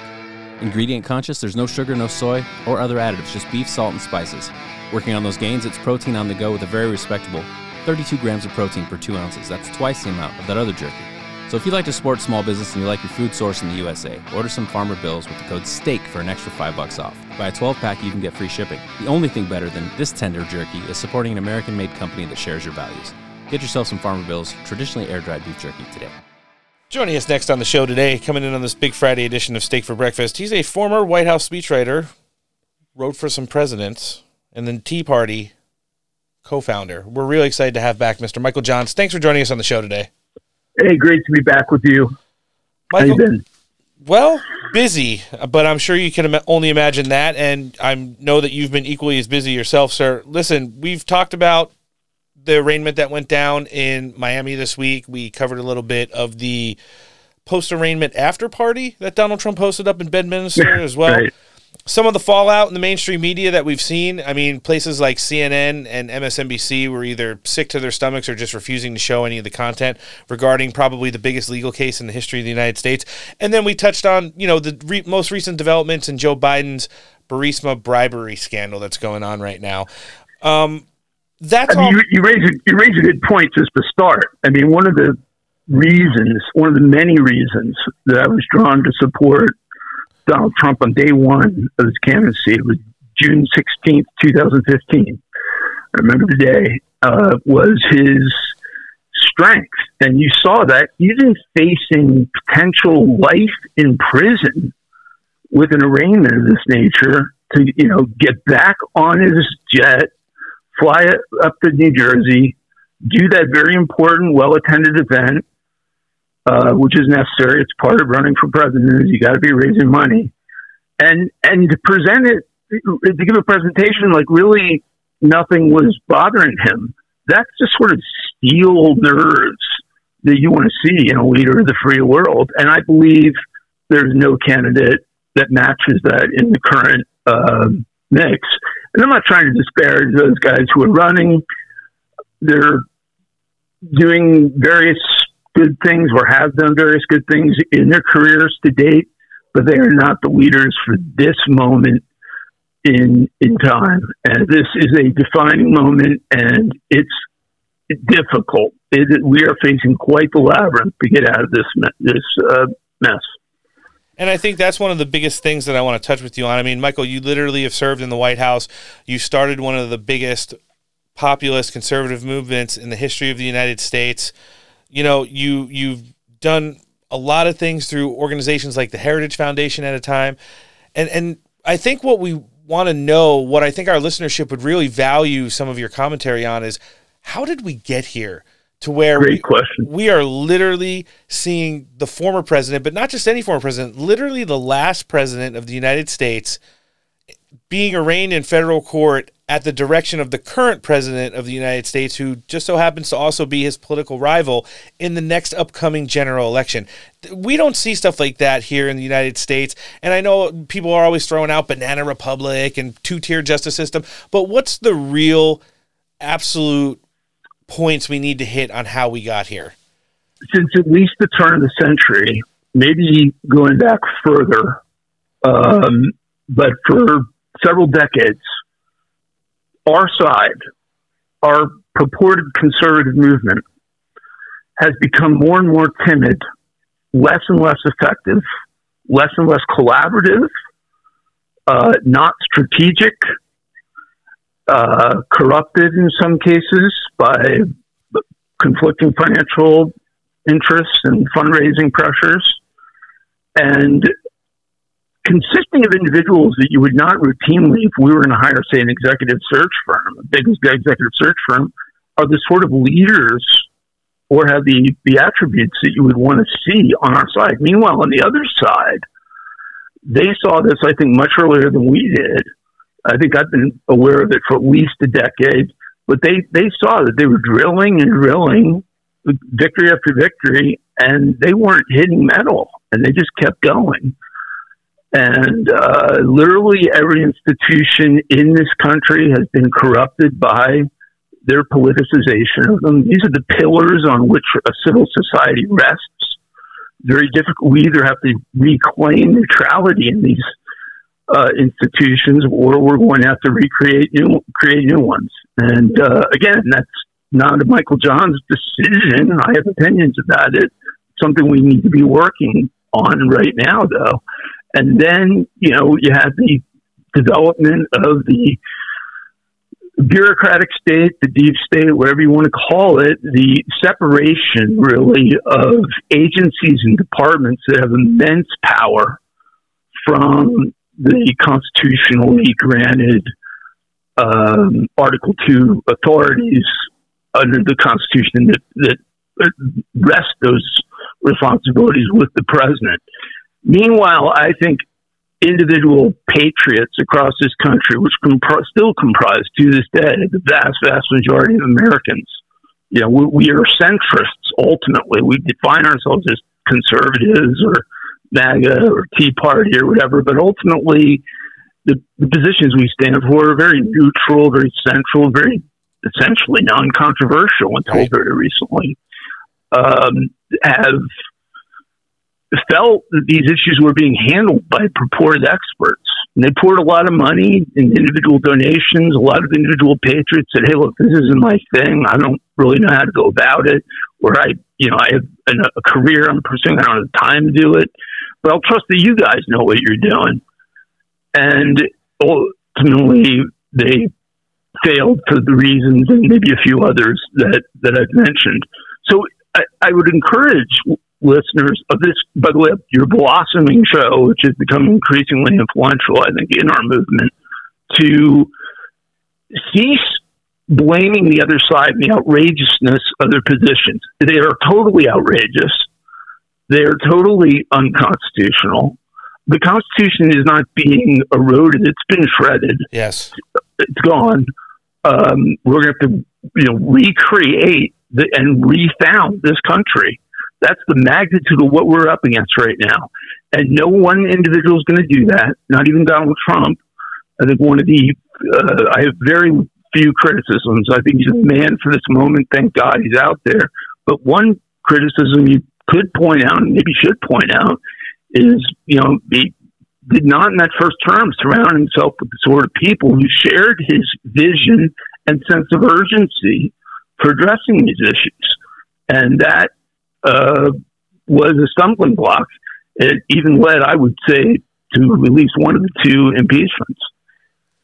And he's confronting it now clearly in the justice system. I mean, I won't go through all of the details, but Right. Yeah, there is nothing in this, uh, in these federal charges that apply to a president of the United States. And his situation is, is unique and distinct from what Biden's was as a vice president or what Hillary Clinton's was as as a secretary of state. Neither of those two positions carry the ability to singularly declassify materials as he did. So nothing within the Espionage Act applies to Trump, period. This isn't even a question.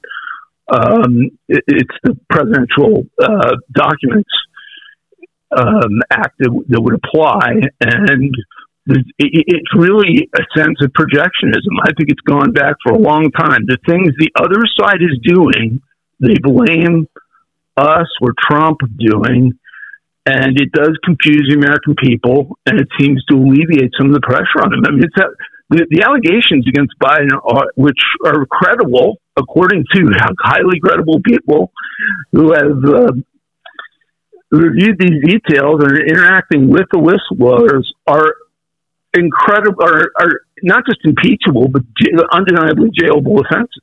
Now, when you mentioned President Trump and, and the team that he started with, it did look a little bit different by the time he left the White House. But, but like you pointed out, a lot of trial and error, a lot of uh, inconsistency with some of the picks and, and how effective they were. Even in, even in retrospect, you know, you, you see people like a lot of people hyped up Mike Pompeo, but when he's coming over from a place like the CIA, which we know has a lot of uh, you know internal rot within it, and and moves into a place like the Secretary of State, we've had surrogates from the Secretary, uh, I'm sorry, from the Department of State on the show, uh, you know, throughout the years who have said like he would Right. go to he would go to the White House and sit down with President Trump, and they'd iron out an agenda, and then he'd come back to the to the State Department and just like make fun of him. Uh, Well, so- it, it, that, that was done routinely. And by by personnel that were in immensely sensitive positions, and you know Pompeo was a good Secretary of State, much better than Tillerson. Tillerson, sure, he sat around and argued with Tillerson for two, what almost two years about getting out of the Iran agreement, which was one of his core foreign policy position planks of the 2016 campaign. But I think this issue is ultimately one that it, it's a culture that you create, a culture of loyalty and mission. If it, so, if you just have a few individuals in there who actually are solid, and he did have a few, yes, uh, who I, you know, I, I would cite Steve Bannon as one. I would cite Steve Miller as one. Um, others didn't have very clear missions, but those were two people that were in high level positions. But they, did- there wasn't enough, you know. So in, even internally, they they confronted such opposition and um, struggled really to get the, the policy positions that the American people voted for in November 2016 put into action. And then, of course, you can't really compare the two, the first two years with the second two years, because the first two years were the greater opportunity. You had control of both houses of Congress. There was no excuse for Paul Ryan not to have gotten that wall built in the first two years, except that he was refusing to do it, as we're seeing certain levels of re- refusal now. I'm just looking at the 20 members just voted, uh, you know, on, on the uh, Schiff condemnation, and it's unbelievable. I mean, we're, we need to redefine terms, and, and we may need to redefine some of this system structure, particularly in the way Congress operates, I think, at this point. No, that's an excellent point right there. I definitely see. Uh, while Congress is is reaping what they sow, you want to just talk about limit, save, grow. Nobody said it was going to happen. Chuck Schumer said he'd get it done in the Senate. Chuck Schumer fails. Kevin McCarthy pulls one out of his butt essentially and gets limit save, grow passed. Looks like the slim majority in the House Republican is finally unified. It doesn't appear to me, and it's certainly not the position of the the the mighty twenty. I guess we're calling them that he upheld his commitments on which they afforded him support for the speakership. Right. So I mean, it's a disa- It's it's not a positive. There aren't positives. I know they're running well-paid ads that are essentially distorting and pulling out little things they think are gems, but there's nothing positive in that. And of course, it took more. It was passed by more Democrats than Republicans. Exactly. Well, the, and I think we ought to look at political parties too. When I talk about restructuring, let me just say this: too much power in leadership. Uh, you, you know, we, we have congressional leaders in McCarthy, for instance, who should not be carrying this magnitude of power. They should not be able to threaten a member of Congress with not bringing a vital Second Amendment related uh, legislative uh, statute to the floor uh, because he wasn't aligned with them on the depth on the uh, increase on the on the debt limit. That is outrageous, and I totally understand and appreciate the position that ultimately several of them took. Yes. And they had to do that. I, I think I know that the, I'm I'm shocked at how it's being misrepresented in media. I guess I'm not shocked. I'm, I you would expect it, but it's disgusting to read when you're as close to it as I think like you and I are. Uh, we look at it and just go, "This is unbelievable the way you're covering this." I mean, it's like they have no historical context, and they may not know. I don't know if they're ill-informed or just on the radical left. I think it's a little bit of a. I mean, they're, they're, they journalism has become a, a form of political activism, sadly, in the 21st century, and were signs of it in the late 20th century. And in conservative media, I mean, do you feel that's coming through for us right now? Uh, you know, where's the affirmation from any conservative media outlet on what happened in November 2020? Every media outlet and every think tank, and, and certainly anyone who is operating on a basis that they're defending the Constitution should have a solid, well explained position on whether Biden did or did not obtain 270 electoral college votes in November of 2016. And yet, I would say most major conservative media outlets, most major conservative organizations, with a few notable exceptions, have not even weighed in on it. And you might blame them, but where's the pressure on them to do it? I don't see any pressure being applied. So it's going to take a grassroots movement at this point, and it's going to take all this working together, and it's going to take a lot of people just goodwill, swallowing egos, working strategically, and then accountability. Where's the accountability for the loss of all these institutions?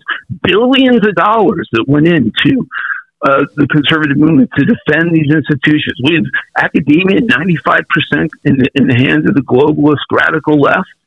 Uh, Who gets fired over that? No one? No one. People get promoted. People get put into bigger positions, and then the the the trends continue, and the norms that we enjoyed so much and made so much progress in.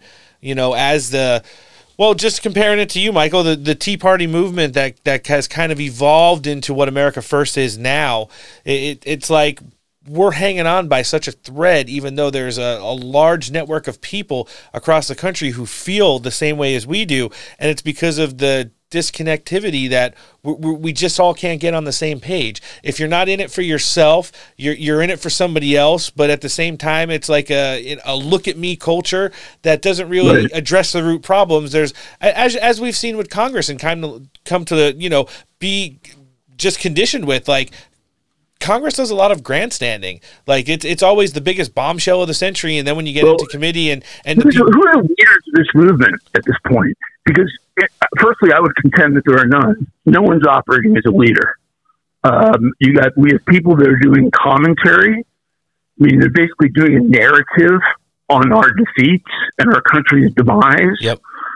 Um, I've, I've compared it to sort of being the play-by-play announcer for the Bad News Bears. That's kind of what they're doing. And we look at, and then this is the error that I think grassroots patriots, I don't want to say conservatives, the vast majority of Americans, confuse that activity with progress. Yeah. No, the country is the country is being lost and will be lost if the American people do not wake up, unite, and and work collectively uh, in demanding these and, and pursuing these changes. And we and it, it's going to require a level of immense sophistication and persistence. They are not just going to hand this over. They now have control of the most powerful country in the history of the world.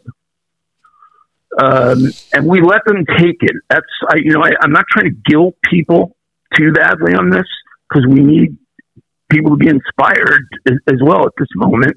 We've faced other dark mo- moments in history. It's toward the whole history of our country, from the first shots of Concord onward. We're fighting great odds. But at this point, um, we have to take responsibility for what's happened. You know, so so to say, hey, yeah, we didn't have anybody in charge of defending these institutions, or everyone was in charge and no one was in charge in charge of it. There was no shortage of resources, no shortage of people going around the country bragging about how the work they were doing related to these things. They failed.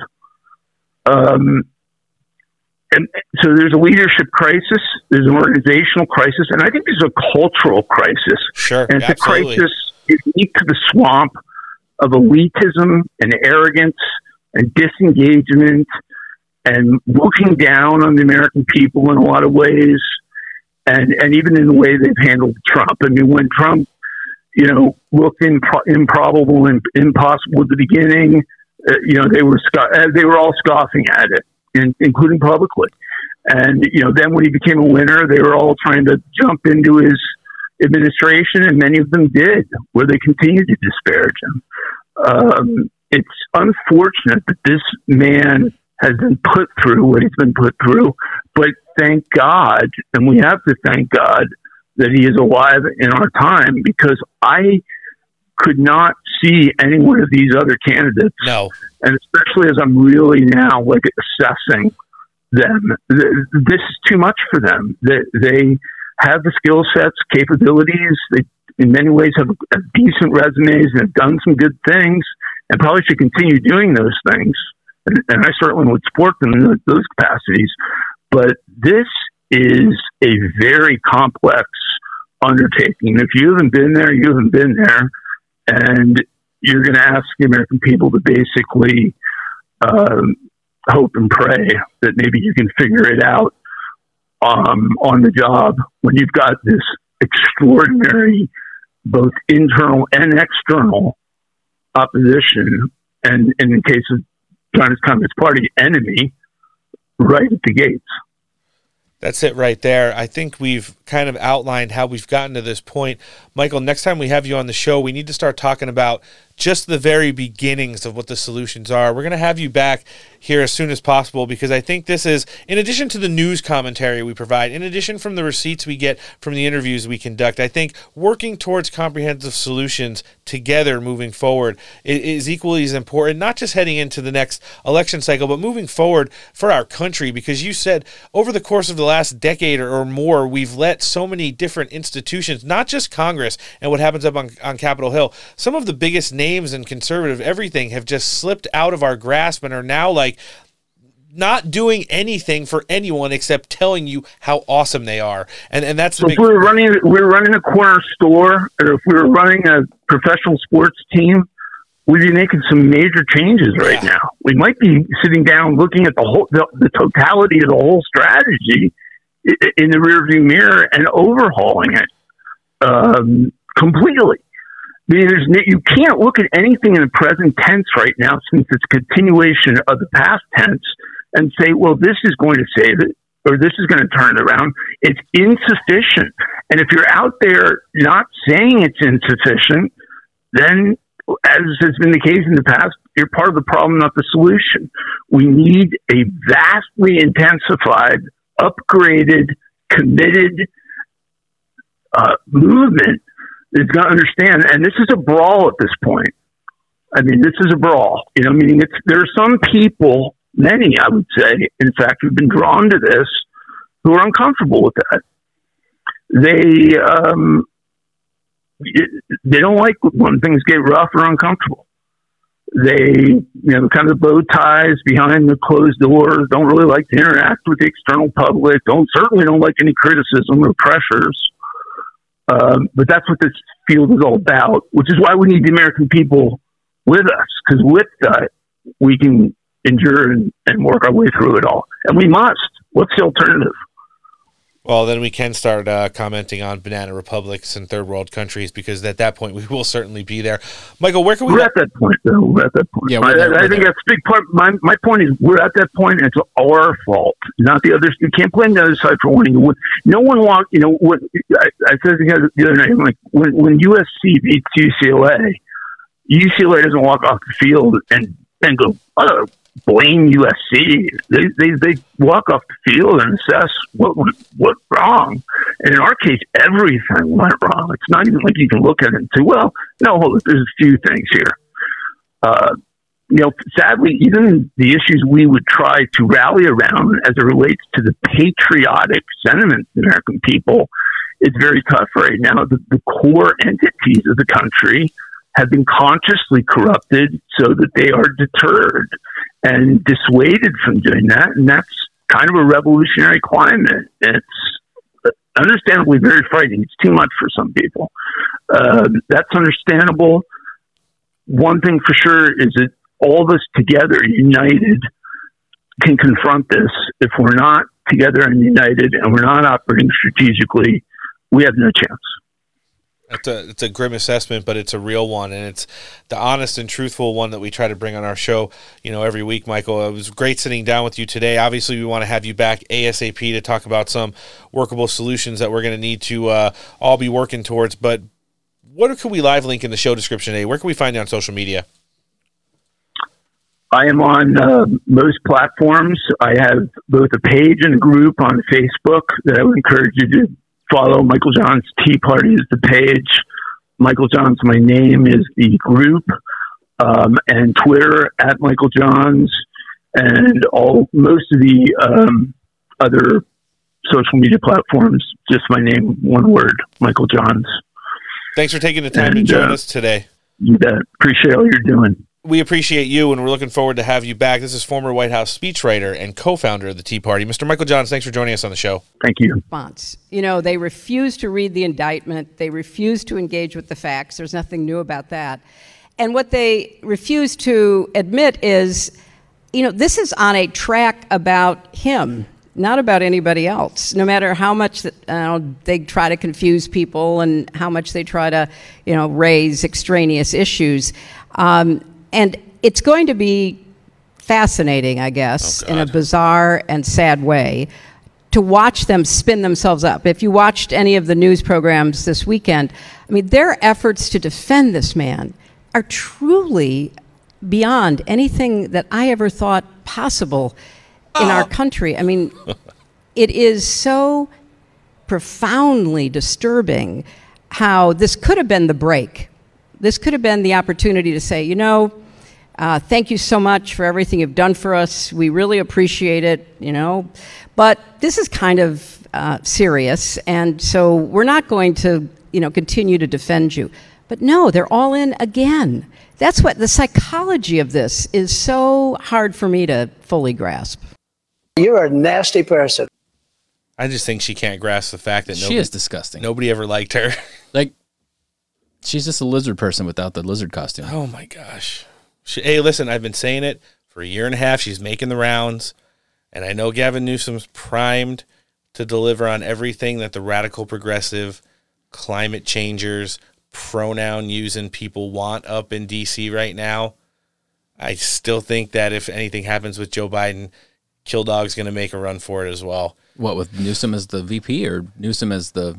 Well, if anything or? happens to Joe Biden, all of a sudden there's a Democrat primary. Yeah. So that's the thing. It would be RFK and and and Cornel West. In addition, then throw Gavin Newsom in there and add Hillary Clinton. That's a pretty robust Democrat primary to say the least. Who knows? I can't imagine Newsom would even have a chance. Like even people in California. I mean, there's enough mouth breathing idiots that are vote blue no matter who. But like when you're going to choose from different levels of blue, and you're going to be living in a state where that retard has completely just decimated the population and reinvigorated the homeless population.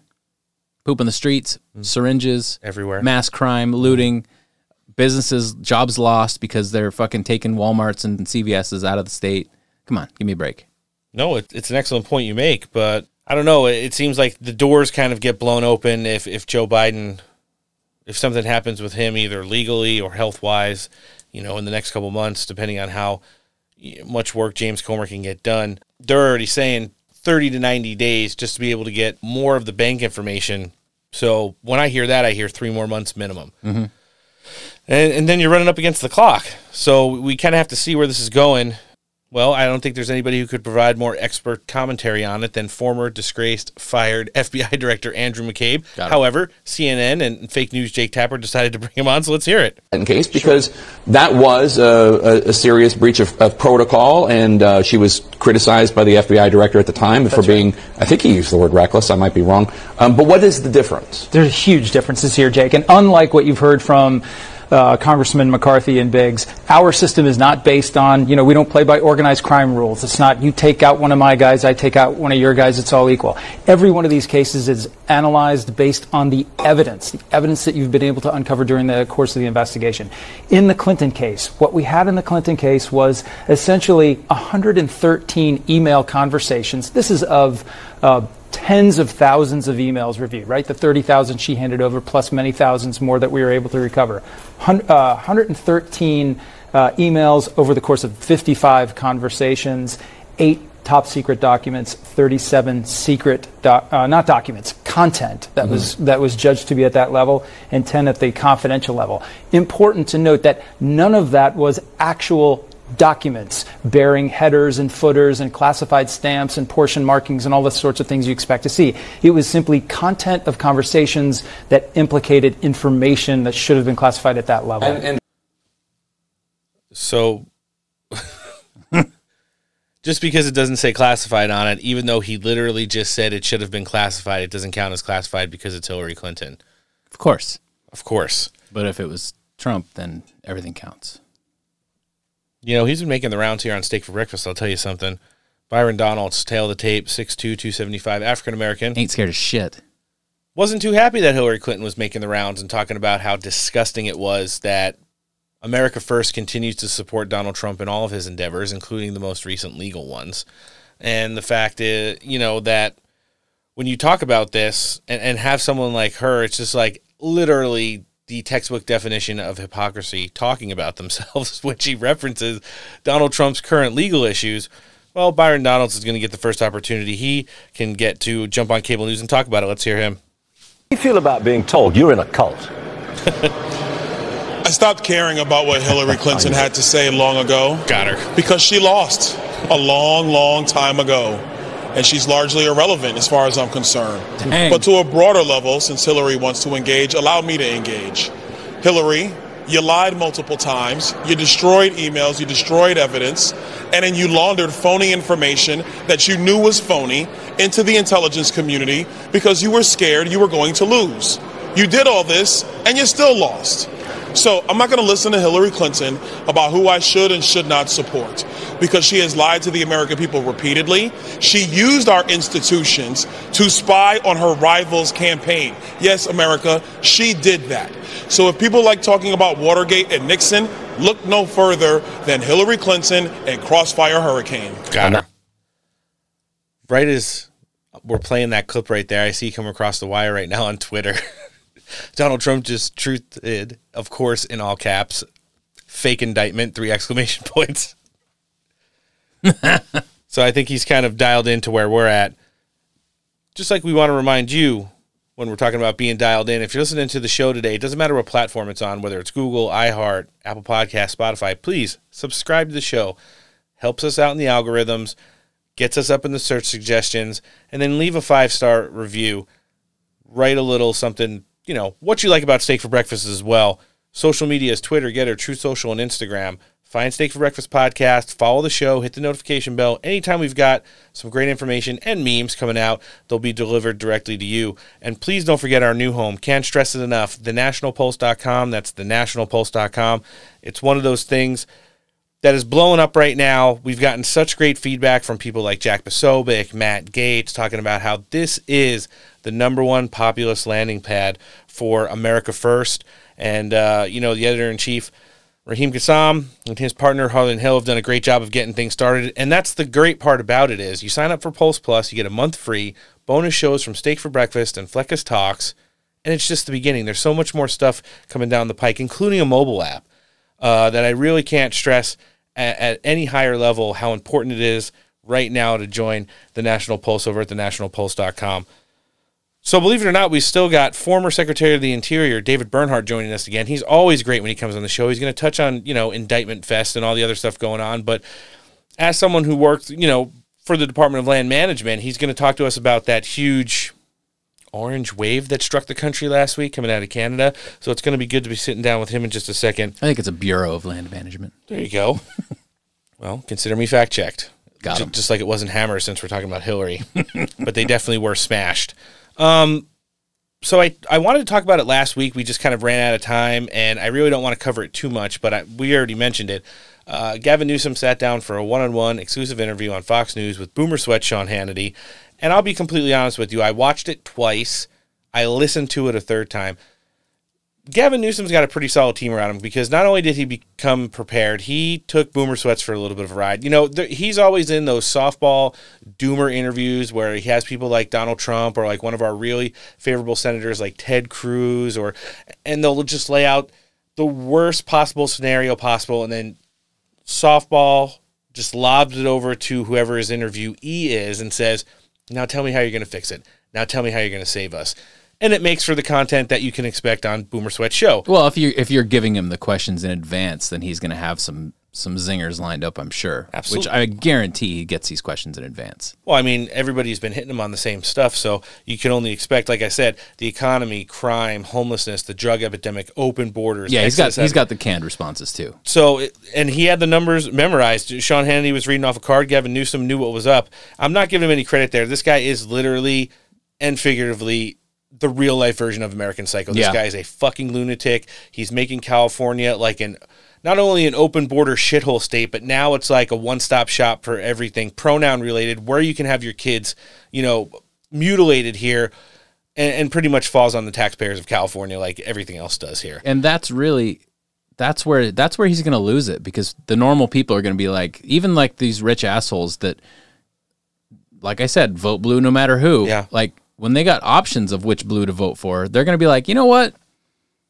Like I thought I was down with all the alphabet shit, but now it's actually starting to cost me money and I have to drive, you know, 3 times as far to go to the store because they looted the shit out of the one that I was going to go to." if I hear my kid tell me that they're non-binary. oh my time. god. Yeah, no, that that that's that's truly the case. But Like think think back of all the stupid fucking retarded asinine shit that you wanted to do as a kid, thought you were going to be I want to be a fucking astronaut. I want to be like really? Now you're going to be a furry? Like no, that's not how it works. Like you're going to grow out of it.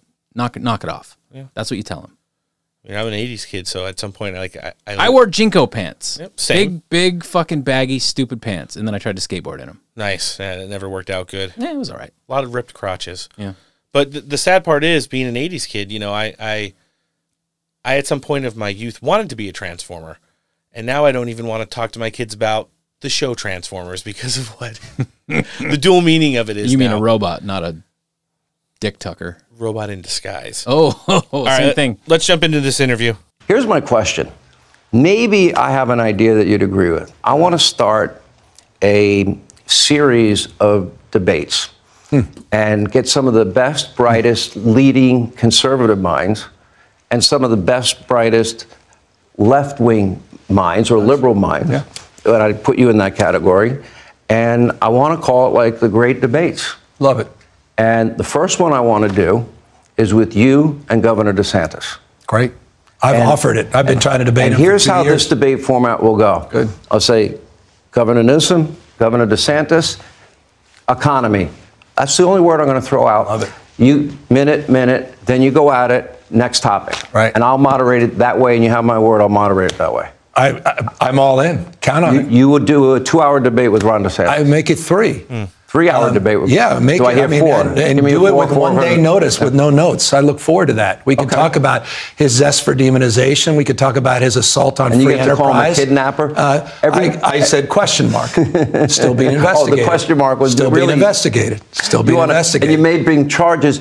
The people you what know. kind of you, you're the what kind of faith tradition? How nice was it says you to should treat people like that- this? so Ron DeSantis did a, the goodness of his heart. He's going around the country to try to help migrants and bring them to states because me he knows you a a question about that. Give Why is it that he sends a, bu- a plane load of people to Martha's Vineyard, a liberal enclave, right? Yes. For I don't and a half million bucks. Okay. One and a half million bucks. Who's the fiscal Here- here's the conservative? best part. We went and we looked. There were more than double the amount of rooms available for every one of the people that that landed there that day. Okay, and all of them signed a waiver. All of them. By the way, Come on. they. I read the waiver. They showed me the waiver. I couldn't even understand it, and I have some pretty decent Vineyard, education. they got the, the the sanctuary liberal enclave couldn't handle, you know, 50 illegal immigrants. You don't do they this threw with them out in less. They threw These them out in less beings. than 24 There were hours. kids, there then were children. they, then why did they Why throw do them they out? do that? Why did Martha's Why do Vineyard you throw them out? use people as Oh. pawns? You, I mean, this, what faith tradition teaches you to treat human beings like this, to belittle But them, to you demean are them an open sanctuary pretense? state. You should, why don't you embrace I'm about them? dealing with the cards that are dealt. I'm for comprehensive immigration reform. I'm proud of our president for putting a strategy out, If and you guys in have been silent on it. You haven't even discussed it. if you haven't you even picked it are up. a sanctuary state, why don't you embrace them and say thank you for sending them? I wasn't. I, we embrace everybody here. We deal with the cards of date in a human way. Florida's not I a don't like sanctuary people state. being told under false pretense one thing.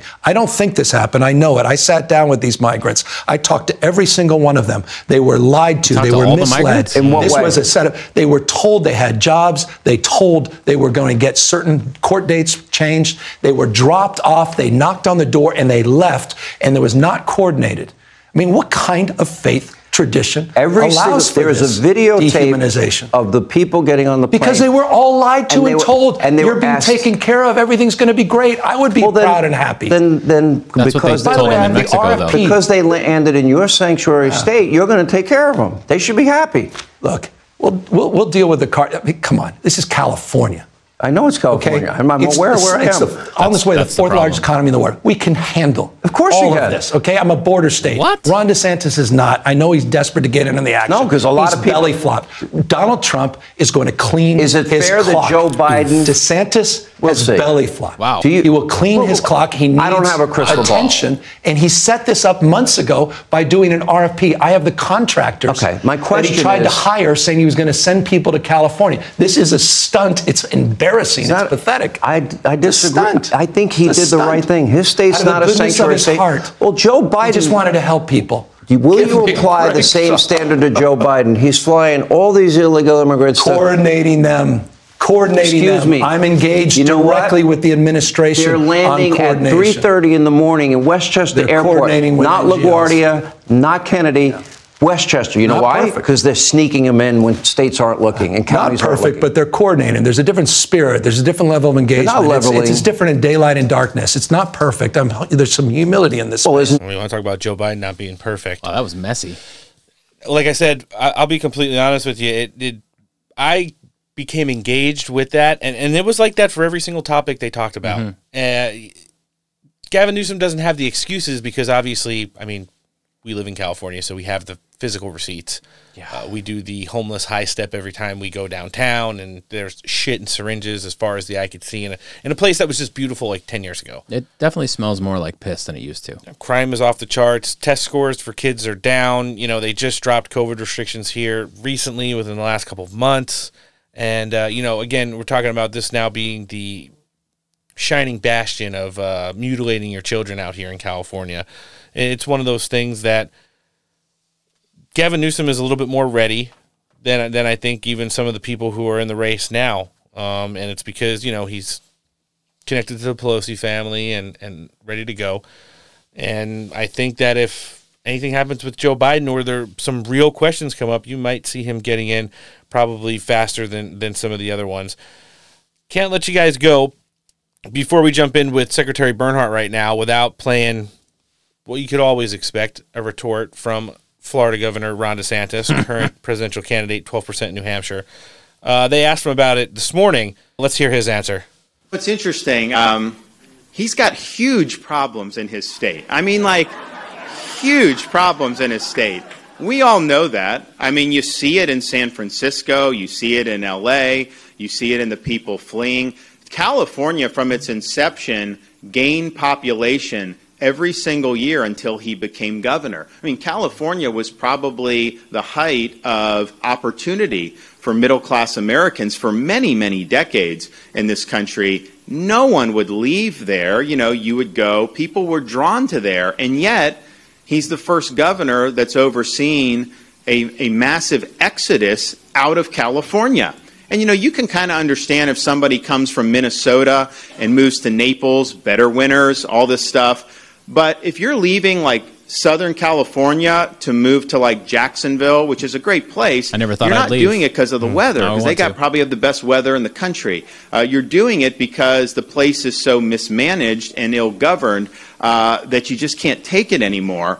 And so, and yet with all those problems, he has a real serious fixation on the state of Florida. I mean, I think it's just bizarre that he does that. But what I would tell, what I would tell him is, you know what?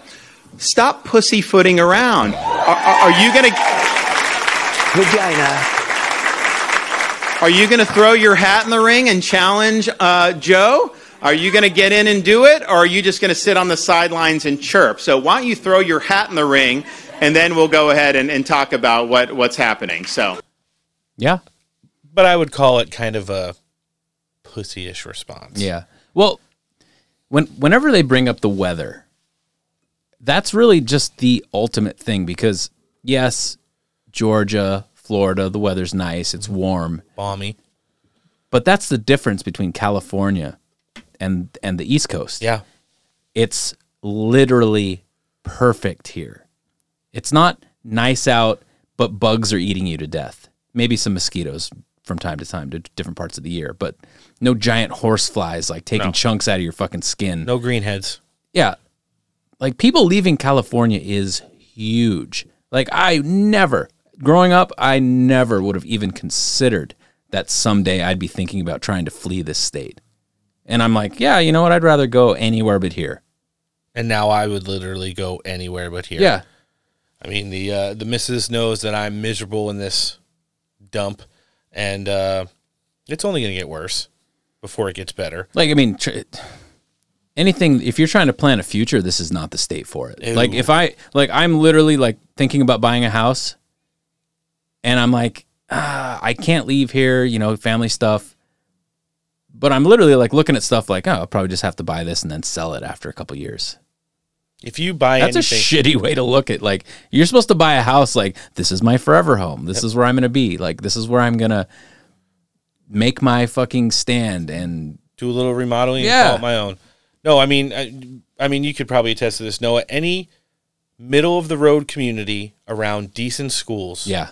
outside of the city, you can't get under six, seven hundred thousand. they're closer to a million now. Well, yeah. I mean, I'm So, yeah, I, I don't, I, mean- don't even look at Zillow in that price range. I, I I zip it all the way down to five and see what I can afford. Just just in my, my neighborhood alone, It's like, a half a million dollars. The houses are all over a million dollars. It's ridiculous. I mean, these were all literally cookie cutter, two hundred and fifty thousand dollars for like the third, the highest model back 10, 15 years ago. Yeah. And if you're trying to buy a house nowadays, like if you look at a, a loan calculator to like how much you're going to be paying monthly, Mm. it's like if you're a single adult and you're trying to buy a house by yourself, you better have a fucking good job and have some extra dough because you're looking at like if you're buying something that's 450, 500,000 dollars, you're you're over upwards of 400 or 4,000 $4,500 a month in your, just your mortgage. That's not including your property taxes, not including your, yeah, I don't even fucking, I will never do an HOA. a lot of people say that, but uh, they're everywhere out here in Southern California. Uh, but listen, this isn't the Zillow cast. Uh, we are America's fastest growing political podcast, Steak for Breakfast. And as we're getting ready to, to jump in with Secretary Bernhardt right now, we're going to hear one more time from one of our sponsors. Friends, I want to take a minute and talk to you about cigars. Whether you're on the golf course, fishing on the lake, or doing some yard work around the house, our friend Alan has got you covered. He's launched the Patriot Cigar Company. The tobacco is handpicked in the fields of Nicaragua, right next to where Mike Lindell picks his coffee beans. Cigars are hand rolled, aged three years. You enter promo code STEAK here, you're going to get 15% off your total order. Every order over $100, free shipping, and a $10 e gift card is included with every purchase.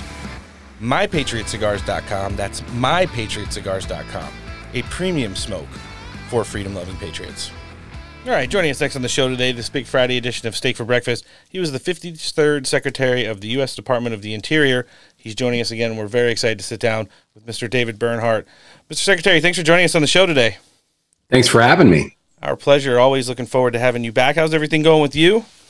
Absolutely fantastic. Uh, people are uh, grabbing copies of uh, my book, You Report to Me Accountability for the Failing Administrative State. Um, so things are good. You know, we've talked with you about your book a couple of times and, and, and love developing uh, a couple of the big points in it. You know, I heard the other day when Donald Trump spoke at Bedminster that essentially, and I'm paraphrasing now, that he's making a list and checking it twice. Um, I think after going through the entire first term of his presidency, I'm sure you could attest to some of this, uh, you know, having worked with him as well. They pretty much have a good idea of some of those career appointed government officials who kind of gum up the works. Uh, you know, when it, when it, you're referencing the mandate that the president has, the the reason that the American people put them in office. When if he goes back in 2025, that he's really going to be able to well ungum some of the works up on, on, in Washington D.C. by you know essentially firing or clearing out a whole bunch of these people that just don't make America great again. Do you think that's a, a pretty accurate you know looking down the road as to as to what we might see with things like Schedule F? Absolutely, I think that um, you know I think that uh, if President Trump uh, goes back for a second term, I think what you're going to see is you know he's a tested leader with a lot of experience, and a lot of that experience is. Uh, um, you know, some of the onslaught he saw against him. So, what do I think that means? I think that means that he'll come in with a team that um, is all aligned. Um, ideologically, and I think that would be a big step for him. But then um, I think he'll give very quick direction on moving forward uh, aggressively. Um, and there's a number of things he can do. He can he can reestablish, as you said, uh, Schedule F. He can uh, do what we did at the Department of the Interior and begin to move agencies out of Washington D.C. He can um, uh, do some dramatic changes with the senior executive service uh, right off the bat. So there's a lot of, you know, basically handcuffs agencies have put on themselves that if he wants to, he could clear out. And I and I think, frankly, what you're going to see is a lot of folks. Um, thinking that way. Uh, there was a there was a column to, today in the Wall Street Journal. Kim Strassel laying out that every uh, everybody better be thinking boldly and uh, significantly about what do we do um, to address the failing administrative state, and um, you know, getting your hands around um, uh, activities that take away from just bringing people back to work. Frankly, I mean, it's three years, and most of the federal government doesn't show up for work. Right. And there are a lot of good, hardworking people that are on the ground uh, patrolling and everything every day, but there's a lot of offices where people haven't been in for three years, which is just absolutely uh, embarrassing. And so I think you'll see, um, I think you'd see very aggressive action. And, and the thing that's important to recognize, and this is a central theme of my book, is if you have clear direction from the president who will have your back and a willingness by the leaders of agencies to move their agencies forward promptly, you can do it. It's it's basically senior leaders are often, you know, they're they're often so uh, fearful of making decisions, and now's the time for uh, senior leaders to step up, make decisions, make direction, and say no. Put the accountability on my shoulders, and um, we're we're at a time where we really need that, and that's certainly uh, something that the next president can can direct, demand, and have their back and let them go do it. And I think we could move this country dramatically forward, not in a way that in a way that would allow for better results for the American people. So I'm very optimistic uh, with the light, right leadership that we could turn this ship around really quickly. Honestly. And I like what you said about the right leadership. We we would only hope that someone uh, who was as effective as you in, in, the role that you played in the Trump administration would be open to coming back. Uh, Secretary Bernhardt. And at the same time, one of the other things you've advocated for was not only smaller government, but government that exists outside of Washington D.C. I know you were a huge advocate of like you know certain uh, agencies and, and whatnot within the federal government existing in other states and places where they're you know more commonly used and and they have Absolutely. Easier, easier access to the roles that they played. Do you think uh, bringing in the right people and bringing back the right people, more importantly, uh, is a large component of what's going to go into making something like that happen as well? Well, I think people don't recognize something that I think is a really a uh, secret, um, a secret success of the uh, Trump presidency. You know, during the Trump administration, there were probably, you know, I don't know the number, but at any one time there were 3,500 political appointees. And what the some of the more junior appointees learned at the most effective offices was how to get stuff done. And so I actually think there's a cadre, a cadre of young folks that were they're going to be older now, but they started off as more junior appointees, just like I did in the Bush administration. Sure. But they've had the experience of working for folks who are driving change. And so I think you have this cadre of people that will go back into the next um, Republican administration and they will push and demand to push hard. And then in terms of putting um, resources in other places outside that bubble of the Beltway, I'm a big believer that put people in an environment where they need to see what's happening on the ground. They can witness what's happening. They can feel it. They can understand what's happening in communities. I, I, I have to believe that, you know, um, and I certainly believe this about Interior. If you have to look people in the eye at the grocery store for the consequences of your decision, that's a really different, uh, because they're affected by it. That's a really different experience than if you're sitting in the Department of the Interior looking at a map and making a decision. Because at the end of the day, what government is supposed to be doing is making a difference uh, on the ground, creating outcomes in people's lives. And if you have to understand the consequences of your decision, appreciate them, appreciate those consequences, you're going to make a fundamentally better decision, and um, and and understand the burden of of doing the hard work to make the right decision. And so, I'm a big believer that a lot of these entities, a lot of personnel can be re-resourced um, to do a better job on the ground for the American people. And um, we were able to do it in Interior uh, with the Bureau of Land Management and I believe that that this could be a much broader government-wide effort. Sure, a lot of those younger appointees who are now probably going to be uh, holding bigger roles in, in a second Absolutely. administration. They're, they're, it's a large delegation of them who come through Steak for Breakfast, and we get to hear a lot of the same commentary that gets us excited because that's part of you know destabilizing the administrative state. It's not just nuking it and firing everybody; it's really taking it and spreading it out. I, I think, and that goes along with the kind of presidency Donald Trump has. He was the first politician in a very long time that was actually touchable. You see it when he's going right. back and forth between his campaign events now or in between court appearances. He'll stop at like a, a famous pizza parlor or a burger joint, the bakery down in Miami this week, and just let people interact with them and to, to you know you see so many politicians they walk off the steps of the capitol. If anybody gets in their face and asks them a question it's like they've never even interacted with another person outside of their bubble ever. And then, well that's certainly not president trump that's nope, for sure. It sure isn't. So he just calls everybody to him. Secretary, I, I do want to talk to you about one of the things that, that was kind of affecting us big time here in the United States uh, just last week, and it was the fallout from both metaphorically and literally from the Canadian wildfires. What goes to saying uh, stuff about the Department of the Interior and land management and stuff like that. We are not on the ball with any of this stuff. We see the same kind of problems throughout the entire western portion of the United States every year, where essentially for three to five months a year, a third of the country is on fire. And, and, and, you know, we're seeing the same stuff start to happen on a more regular basis in places like Canada now. And it's just not good for anybody. I mean, it looked like zombie apocalypse in, in everywhere from New York City and Boston all the way down to DC last week, and uh, it's it's pretty crazy.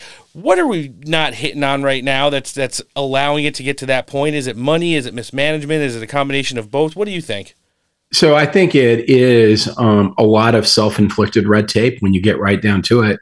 We've poured money into firefighting, but what we need are we need collaboration uh, for fire breaks. We need to actively manage our forests better, and we need to recognize and change the way we fight um, and staff for firefighting because you know at the end of the day, um, this is becoming a, a, big enough issue that we need to, you know, my own view, and we push, promoted this with tr- President Trump in his budget. I believed that we needed to go to a full season firefighting crews, that if they weren't fighting fires in one location, they could be working on uh, thinning and actively managing. Because at the end of the day, these big catastrophic wildfires are the result of an extraordinary large fuel load. And um, you know, you can come up with every reason you want. You know, we're not uh, harvesting enough timber. We're not actively managing the forest. Uh, the climate is changing. It doesn't matter what you think the reason is. At the end of the day, we need to do more active management. We need to make that fuel load smaller, and you can do that by, um, you know, uh, timber management. You can also do that by uh, stewardship contracting. You can do that with, um, you know, small um, small burns, but you have to do it. And, you know, President Trump received a lot of criticism about his interest in active management. But the fact of the matter is, he was active, absolutely right. We need thousands of miles of fuel breaks. I mean, that's the reality. And, um, and, and, you know, to have a fire break makes a huge difference. If you look at some of these communities that were really hit by wildfire, the wildfire stopped where the private forests were well managed and the federal and state forests weren't. And so we need to l- recognize that and say, hey, we need to do a better job. But it's really more about will than it is about money. The Congress has been pretty willing to give money, just not, um, you know, the, the administrative state has not had the will to get out there and do the work. Um, and and we haven't been willing to say, look, the red tape needs to be cut. And and I think we've kind of passed that point. I think we're there. Sure. And with strong leadership, I think we have a chance. But you're right. It, it, DC gets very different when they realize what the Western United States deals with all the time. That hey, um, there's a, there's a little smoke in the sky. a little, a li- yeah, to say the least. Mr. Secretary, as always, this is awesome sitting down with you. We love having you on the show. We'll be looking to have you back at some point in July. We're going to live link the book in the show description today. But for anybody that's not following you on social media, listen, You've heard him on Steak for Breakfast now three times. This is awesome. And, and he's dialed in. He knows what's up, and, and, and, his social media accounts are blowing up right now. So, what can we live link in the show description for our listenership to follow as well? DavidLBernhardt.com. Looking forward to sitting down with you again. This is the 53rd Secretary of the U.S. Department of the Interior, Mr. David Bernhardt. Thanks for joining us on the show. Thanks a lot. Bye bye. Not a bad way to wrap up the week. It was a busy one. Some ups, some downs, but I think we nailed it. What do you think, Noah? Outstanding. California's a shithole. Yes, it certainly is. If you enjoyed this episode of the Steak for Breakfast podcast and want to hear the now nearly 250 other editions of the show, you can find us across every downloadable platform. Make sure you're subscribing to the show, writing a review, and leaving a five star ratings. Also, super important, thenationalpulse.com. You could find our podcast there to stream. You could hear our bonus edition of the show every Sunday, Red Meat. We've got a great one coming down the pike this week. Jack Posobiec's going to be joining us for the first time. Uh, we've been trying to set that up forever, and Raheem Kassam made that happen, so we're very thankful to him. Thanks to all our guests to joining us today, and don't worry about it. We'll be back on Tuesday. We've got an absolute heater coming in. I don't even want to tell you who's going to be here, but I'm going to do it anyway. Dr. Peter Navarro, nice. Kash Patel, Josh Hammer, and Congressman Mike Collins will all be joining us. That's an all star cast. To say the least. And besides us, on behalf of the pod team, I'm Roan. Noah? Later. Guys, thanks for listening. Have a great weekend and take care.